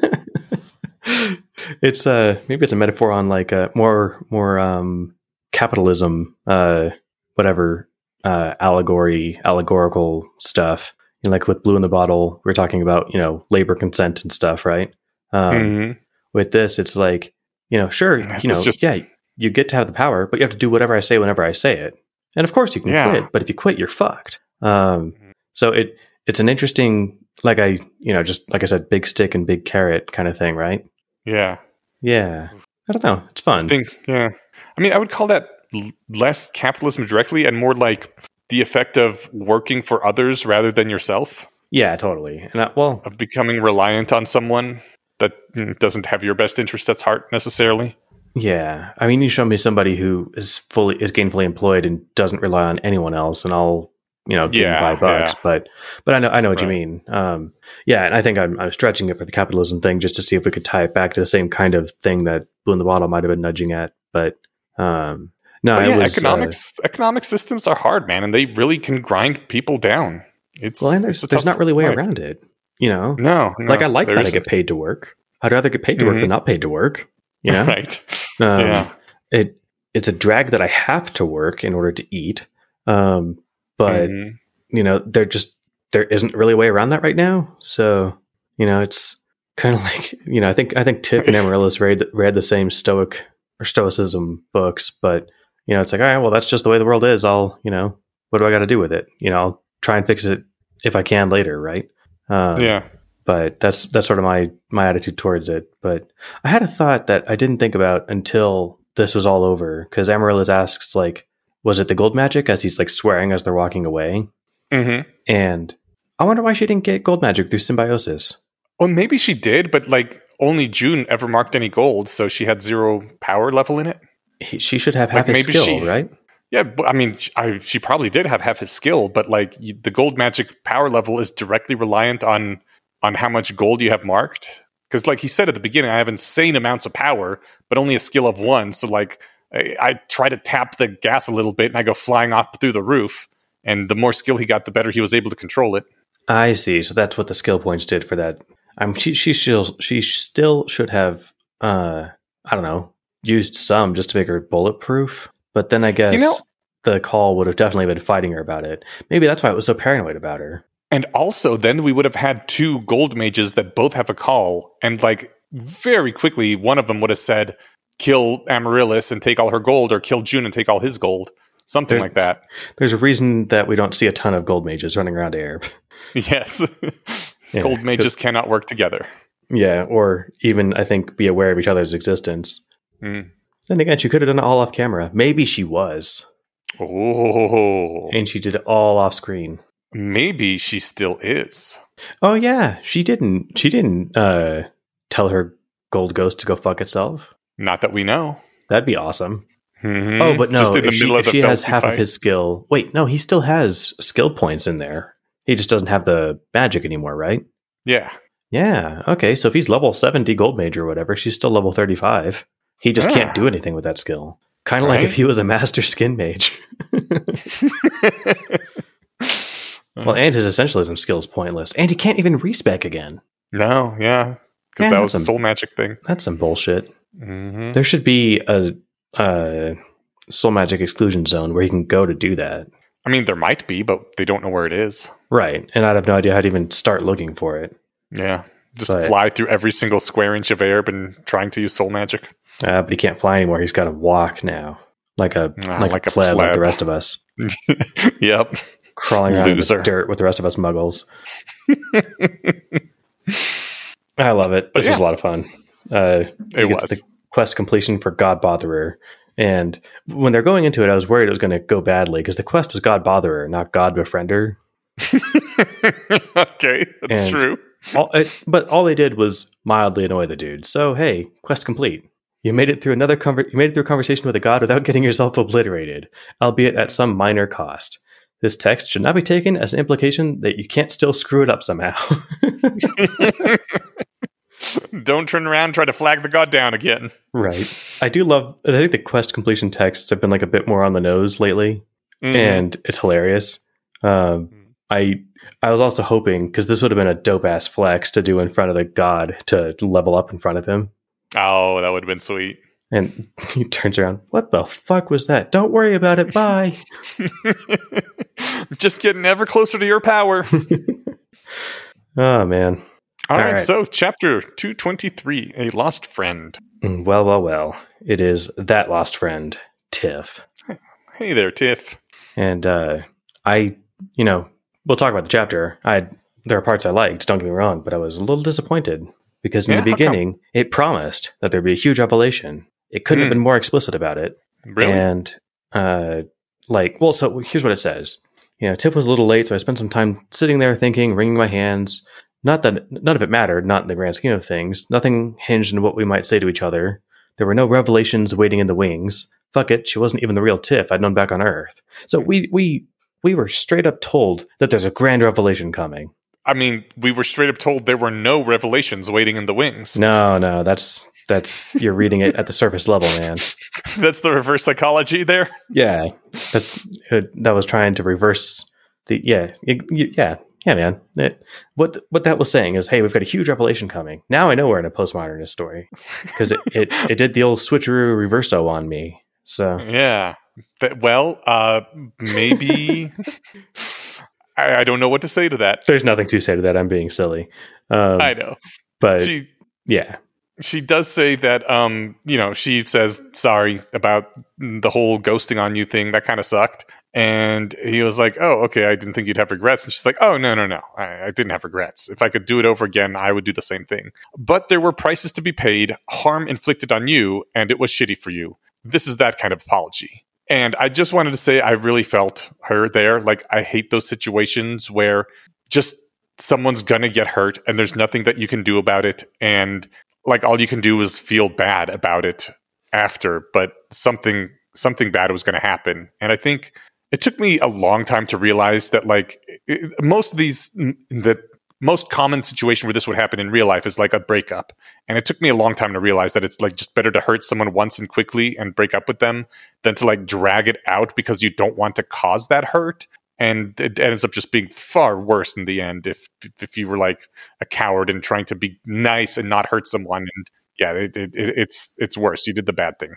Yeah, you're in fact not being nice. You're just trying to be nice. Um, no, I, I like that you put it that way. It uh, it gave her more credit than my initial reading of it, which was that it was like the second shittiest form of apology. Yeah. Um, you know, no, no, I'll do it again. It sucked, but it, I'll do it again. That's the kind of sorry. And I'm like, oh, okay. So that's uh, like the second okay. shittiest kind of apology. The shittiest, of course, being, I'm sorry if your feelings were hurt. Uh, yeah. And the if first shittiest. Your feelings were hurt. That, you know, that's, it's, it's all those key words. Yeah. I'm sorry if yeah. you are offended. Um, Not that so you were offended. The second shittiest one is that I'm sorry that your feelings were hurt. So at least you're acknowledging that they were. Right. So yes, this would be okay. the third. Um, the third shittiest being sorry, not sorry. Sorry it happened, but uh, yeah. I would do it a hundred times. Yeah. No, but I, I really like the way that you put it. Um, and yes, I think that's that is the way that she meant it. And it explains how she's a good person and still did the thing. So um, yeah, I think... Also, come to think of it, like, I don't have a child, but I guess that's probably the sort of sorry that you would feel like if you were an, a parent punishing a child. Like, I'm, I'm going to hurt you now, and I'm sorry, and that sucks, but this needs to be done in order for there to be better outcomes for your life in the future. So I would do it anyway, but I'm still sorry. There's you just can't tell them that you're sorry, you know?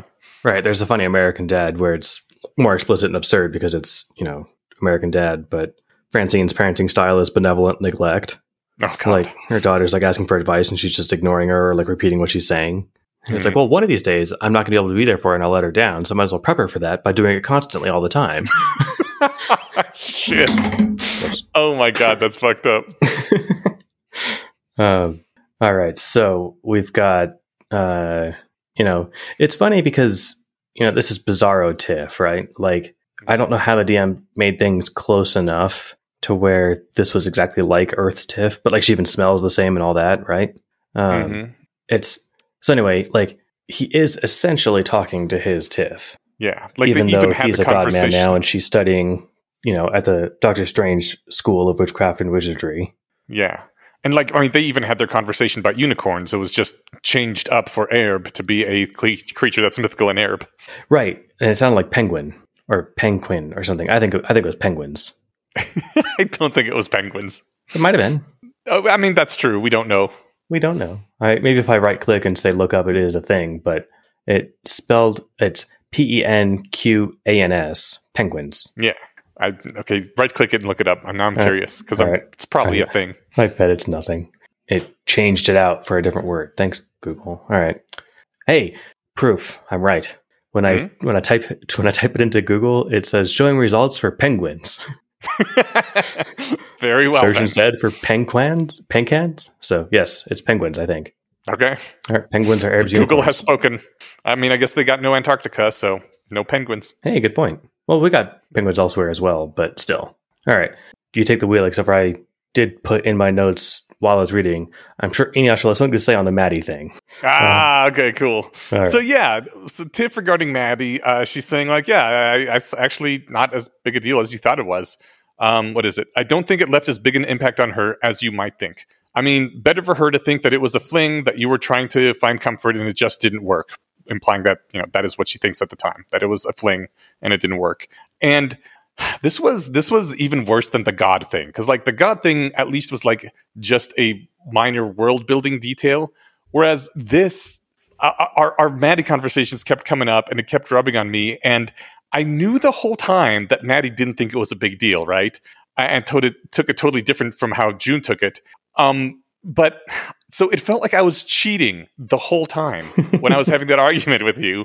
And the thing is, like, you already know that I already felt that way. I already had this pre-existing opinion that sex isn't a dirty thing that ruins women. And uh, also that fifteen-year-olds can often consent to it uh, because many fifteen-year-olds are mature enough to consent to that sort of thing uh, with someone near their age or older, possibly. I don't know. Point is, some fifteen-year-olds could consent to it, and that isn't a thing that ruins you and makes you dirty. But, like, the fact that I already knew ahead of time that she was going to be that way, I was like, am I am I being a dick by by playing Steven for a fool or something? I'm not trying to, you know? No, I can just disagree with... Uh, no, first of all, you did great. Part of the fun of being in your chair is you have to pretend to not know the future, even when you know, the to- when the, even when you know that the future totally vindicates you. Like, right. You know, I, I can't remember anything... Like, I can't remember any specific disagreements Brian and I had, but I'm sure Harry's not a normal child came up. And mm-hmm. I'm like, yeah, no shit. He's sixty-eight. Like, you know, so right. I, I don't, I don't you get can't to say keep that. Saying that. Yeah, uh, I don't. Well, I don't even get to say that until the end, right? Um, mm-hmm. So, you know, it, it's kind of like that. You just have to, like, I don't know, defend it with the tools that you have available if you want to. Mm-hmm. But, um, you know, one of these days we'll just have like a fun thing where we argue because uh, I, I'll. Well, I'm curious. You said that sex isn't a dirty thing that ruins women. Why? Why women and not people or something? Because I know that, like, you know, pure maidens are a trope or whatever, but, like, sex with young uh, men is also, like, or at least should be frowned upon. Well, yeah, let me I, rephrase that, because uh, I don't want to the fight necessarily to center on that point. Um, uh, it should be as as frowned upon as having, you know, sex with a fifteen-year-old girl, if it's a fifteen-year-old boy, right? That's my, if yeah. that's my position, I'll be consistent there. Sure, but it isn't. If a nineteen-year-old... Oh, hot chick sleeps with a okay even if like a thirty year old hot teacher sleeps with a fifteen year old, he generally gets five fi- high fives. But like if if an eighteen nineteen year old hot girl slept with a fifteen year old uh guy, again, he'd get high fives. It's it, it it the the reason I said specifically women aren't ruined by sex is because that's what we are told in our society, and we don't get the same message for men. I i, I think you're i think you're probably right. I just wanted to clarify. It's funny, I was just reading about a case this week about like some guy who, you know, because like you said, at the time, you know, statutory rape, if you're a guy, is just like, hey, high five with your friends, or you felt a little weird about it, depending on how young you were or whatever. But it was mm-hmm. a fourteen-year-old whose twenty or thirty-something-year-old teacher and him were having a sexual relationship. And uh, then he learns after he's in college that she had a kid, and he owes oh, shit. ten years worth of, of back pay on child support, and the courts are oh. garnishing his wages.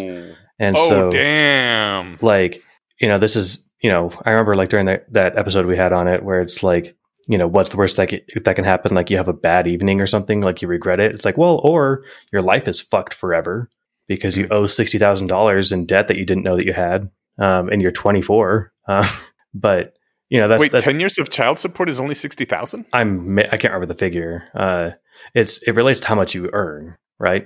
Um, oh, right. And he probably wasn't making very much while he was mowing lawns at fifteen. Right.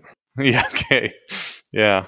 But, uh, and I, I don't remember if it was sixty K or not, but it was like, um, I don't know. It, it's one of those things that, you know, if he was a fully sapient adult, he would have considered that as a possible outcome, but he didn't because he was a dumb kid and he was taken advantage of. That's why I'm, I'm going to just stir the pot there a little bit, maybe, and leave it at that, because I don't know if I actually believe that, but I wanted to annoy you. Um, okay. Here, I'll annoy, I'll annoy you with the thing I had about Maddie instead. And I'll, this, this will annoy Tiff too. Because for what it's worth, I'm not annoyed. I think that's a really cool point, and someday we should talk about it. We will, and I, I appreciate that, because I meant to ingest, and that good. We can disagree and have fun and get along with it. Um, yeah. But I, I am curious what Tiff's position actually is here. She's saying, you know, no, you know, she's actually a strong young woman, you know, that you're not giving her enough credit.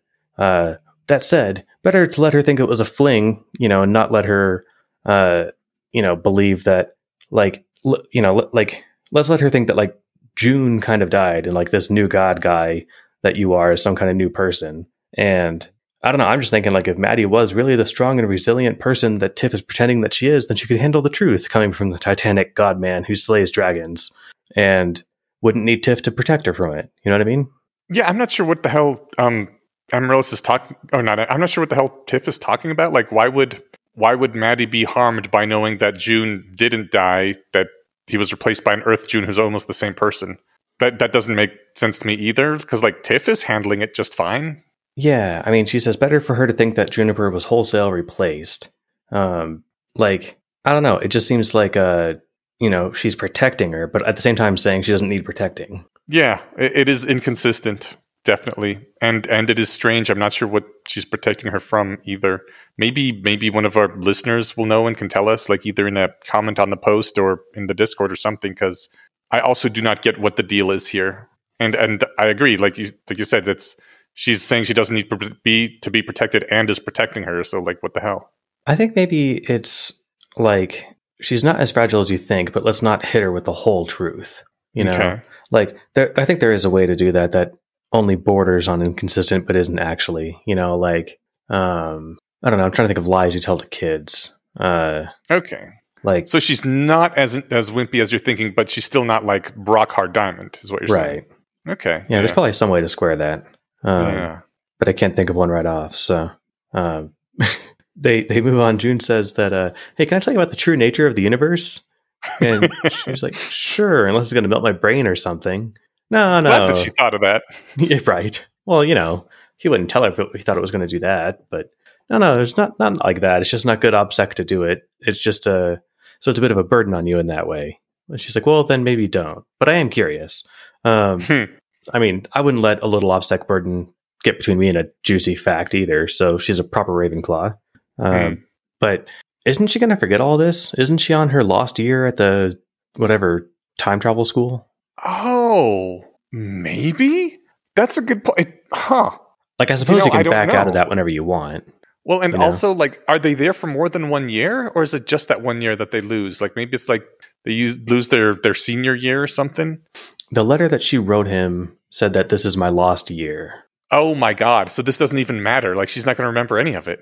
Well, I, I'm assuming that when you sign up to take the lost year elect or not elective class, but capstone course, that you can probably drop out and start the clock again next semester. Yeah, but why would you do that? How well, many because months this important shit happened that you don't want to forget. Well, okay. Yeah, I guess so.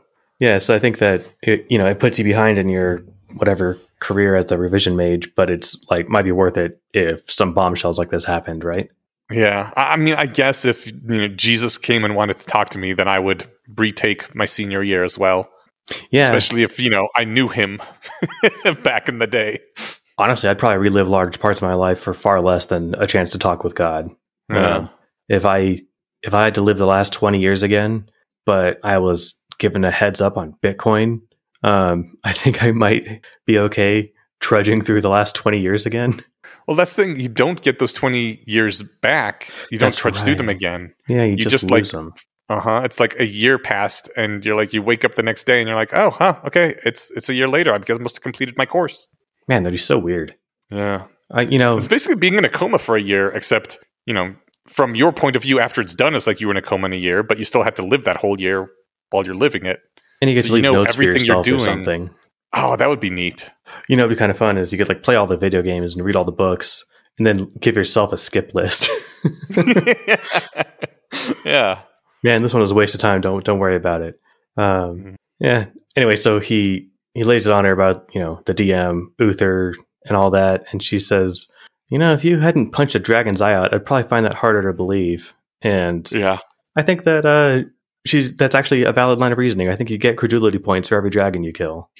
Like for every stupid, if, impossible thing you do, you get to be that unbelievable and still be believed.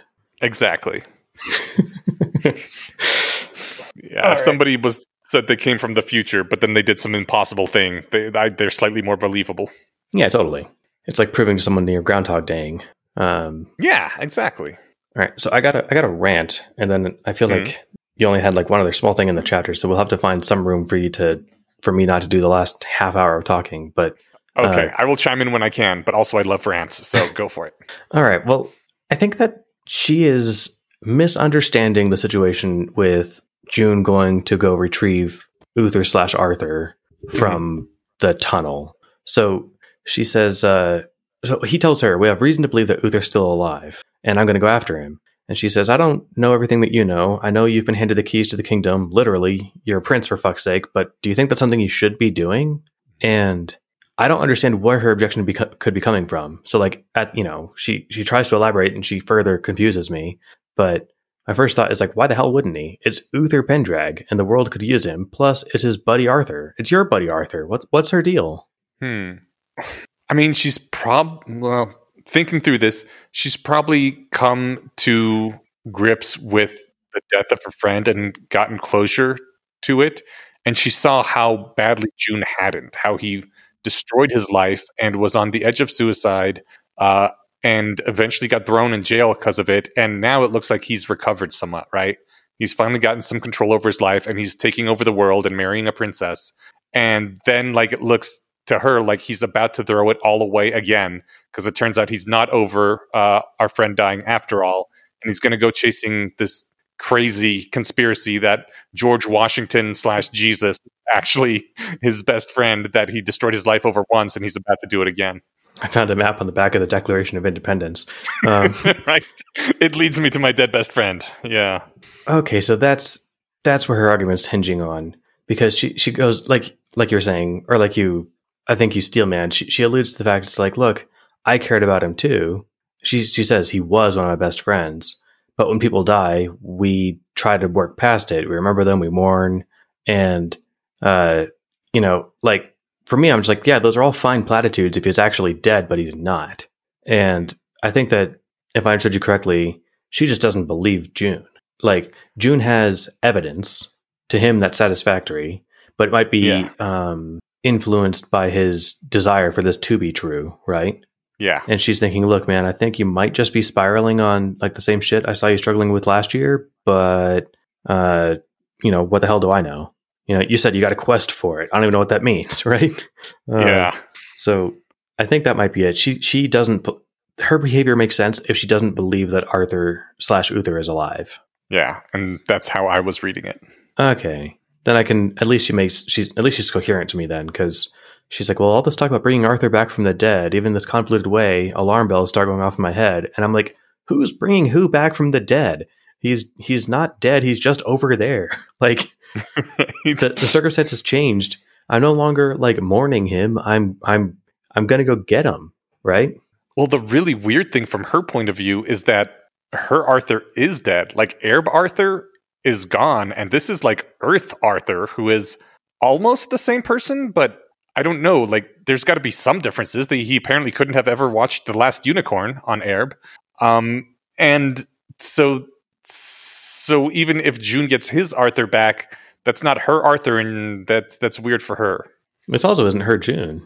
That's true, yeah. And she, but she she cares about him, or yeah, she she yeah. at least knows that she's talking to somebody who can give her an answer like the June that she knows would give.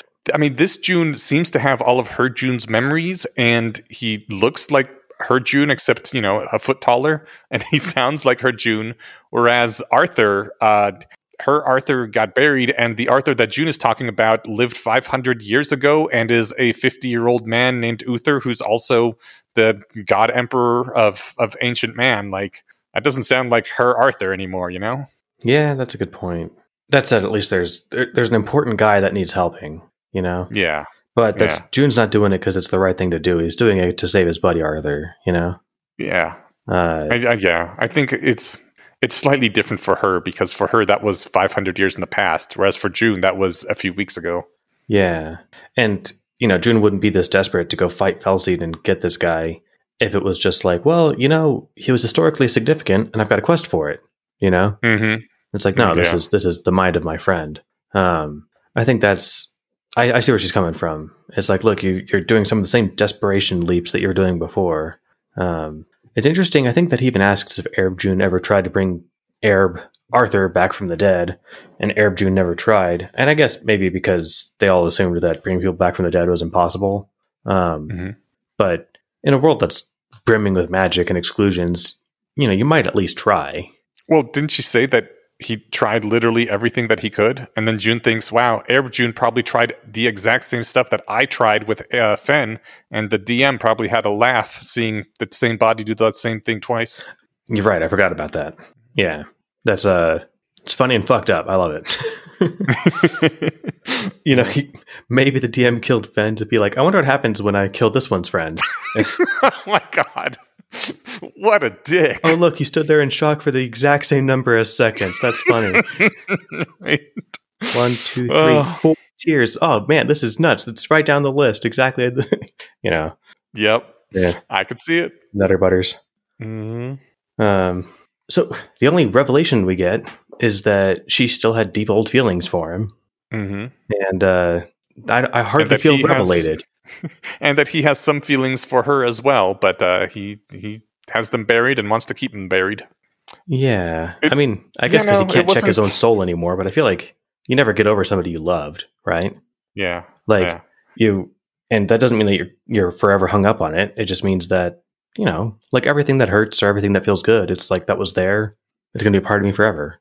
Yeah. And it's, you know, the, the bigness of how big it's going to be a part of me is, you know, a factor of time and focus or whatever. But um, it never like goes away. Yeah. No, and I agree. It's not it's I, not a big revelation. Yeah. But I think that is, you know, at least worth reflecting on that. It, you know, those sorts of things, they, they never go away. So that's, that shouldn't be the goal. Right. Mm-hmm. Mm-hmm. Like, okay, no, this will be a thing, and I'll just I'll carry that. You know, it feels like this is very much the sort of like he is letting go of Tiff the same way that he's supposed to learn to let go of Arthur. The whole it, it it's the same thing with like yeah, like you were just saying, whether it's it's a, a death or a love, it's with you forever, and it won't ever go away. But you move on with life anyway, and he's he's learning that now. And one of the ways he's learning it is by getting a, a practice run of it with Tiff, so he can see it see it happening this way too. I mean, he does physically let her go, and uh, yeah, you know, because she leaves the room, and so right, you know, so he, I, I guess I'm. You had me at the first half, but you lost me with all that quitter talk at the end. Like, well, I mean, you know, I'm not necessarily. Yeah, he, I I know.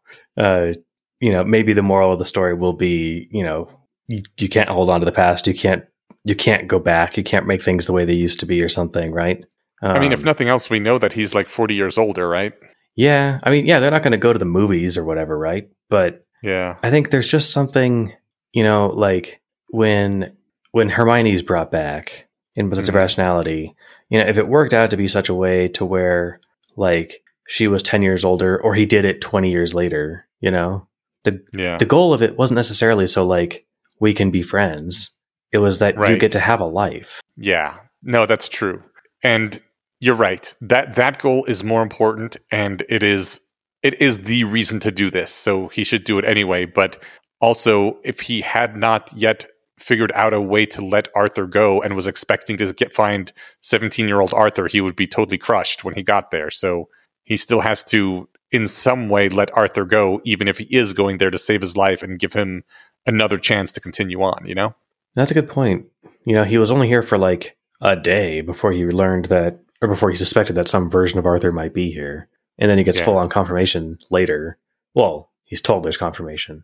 Um, mm. Oh no, he, well, whatever. He gets more evidence and basically proof. Um, yeah. But yeah, on his first night, he learns of Uther Pendrag, and, uh, you know, he was hardly over Arthur at the beginning of the story. And so yeah. now he's like, oh, great, I don't have to get over it. You know, I get to go find this guy. And yes, I know he won't be the same, but I'm not going to worry about that. Yeah. Yeah. I sure hope it works out okay. I mean, I think that Arthur will be understandably pissed uh, and probably blame June, right? Yeah. Like, hey, man, this is clearly your handiwork. Right. And June's going to be like, sorry, man, I'm as world. confused as you are about this place. Mm-hmm, um, mm-hmm. But, you know, will, will Arthur buy that? You know, this place has spent the last forty years, you know, kicking him in the balls. Um, mm-hmm. I uh, I don't know. I, Possibly the last five hundred years, depending on how time go- flows in the Long Stairs. I'm really hoping it hasn't been a subjective five hundred years for him. Yeah, me too. Just because if it is, then he's just going to be foaming at the mouth crazy. Well, I mean, maybe he's found other long-lived friends or something, but... oh, I assumed the, I assumed the stairs were just full of, you know, monsters and and... you know, things to fight, but... Well, maybe. At least one human marine made it all the way down, right? Maybe.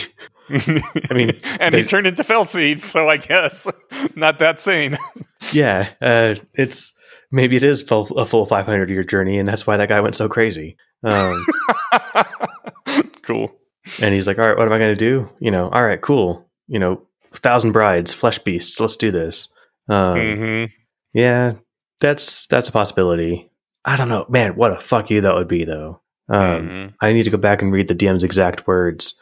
Uh, I, I think that he said something like, it is him with his own mind or something. Um, but yeah, it's his own mind. Just if it sat still for five hundred years, you know, in a fucking torture chamber. Um, maybe it's that. Okay. I don't know. Uh, I don't know. I'm as as we. I, I don't know how many chapters there are total, but as we wind in on the like end of the story, um, uh, it these these thoughts keep coming to mind, right? Yeah. So we're getting closer. Let's see. I already found it. Um, he's. Let's see. He's real. I know how much he meant to you. I'm not going to say that how that's possible, but you can draw your own conclusions if you decide that I'm not lying. And he's out there somewhere on Aerb or one of the other planes. He spent most of his life on Aerb. He's not going to be how you remembered him. You know that. That's not news. But the Arthur that came to Aerb wasn't the Arthur that you, or wasn't just Arthur as you remembered him. He's the real deal, Arthur as he actually existed. The dungeon master had finally taken on a solemn tone. Yeah, nothing in there says that they'll find the real deal. It just says the one that got here was actually the real deal. Well, there's not much to say. That was, uh, I think we're, we're closing in, so we'll see how it shakes out. As per usual, there's only one way to do this, for time to move forward. Whether it's moving forward subjectively for Ju- Arthur or not, it is for us, so. So we will move forward into the next four chapters, two hundred twenty-four through two hundred twenty-seven. And those chapters are two twenty-four, We're here, we're dear, get used to it. two twenty-five, uh, run a nation, I guess. I think that's a mashup of two words. Uh, two twenty-six, fires of my heart. And two twenty-seven, homecoming part two. Well, well, well. We get to see how June meets with Bethel. I am stoked on whatever the deer business is going to be. He said that he had one last idea in one of these chapters. Or something he hadn't tried yet. So I don't know what that could be. Um, but we're here, we're dear. Oh, obviously. Dude. Hmm. The solution what? isn't to make the locust uh, you know, nubile eighteen-year-old girl. It's mm-hmm. to make all the rest of them deer. It's going to be awesome if that's what happens. Get used to it, and that's the story. All right, this is turned into a furry story. For the rest of the story, everyone is deer. Well, I don't know if it's furry if they're just deer. They're just, they're, you know. Yeah, good point. Yeah. yeah, I read a story called The Lost Years of Merlin, or a book series, I think. And it's either his sister or his friend or something. At the end, they like turn into deer to like run across. Apparently, like the place is like the size of a small state because they can cross most of the continent in like a day if they're running at deer speed. Okay. Anyway, I'm just saying because they transformed into deer, it doesn't make that a furry story, you know? They were All just right, deer. fair They were enough. just deer because it's a little faster. Okay. All right. Cool. We're here, we're deer, get used to it. Well, I can't wait. So, um, gotta say, thank you, Alexander. And we missed a week. So, yeah, thanks for everybody for your patience. Uh, crazy week for Eneasz. New place, new move. I had a busy week as well. Um, and, uh, you know, it worked out. I don't know. We made it a year plus without missing an episode. I think that's fine. So yeah, yeah, good. Well, on we us. did have that one week where I was on vacation. Oh, right. Well, one every, but only you know six months on average is fine. Yes, and also only one that was not a, a planned skip. That's right, and probably the only one. So yeah. All anyway. right. Well, uh, we as always, you can uh, donate to us on our Patreon, and uh, also listen to what me and Steven had to say about the Multiverse of Madness. Uh, if you want to do that, even just for one month, you can download all the back stuff that's linked in the show notes. Also, the link to Alexander Wales' Patreon is there, as well as the um, Amazon and Audible versions of Worth the Candle that you can buy. That's right. Thanks again to everybody and to Alexander Wales for making this game for us to play. Excellent. Thank you, Steven, and I'll see you next week. Thanks, buddy. See ya.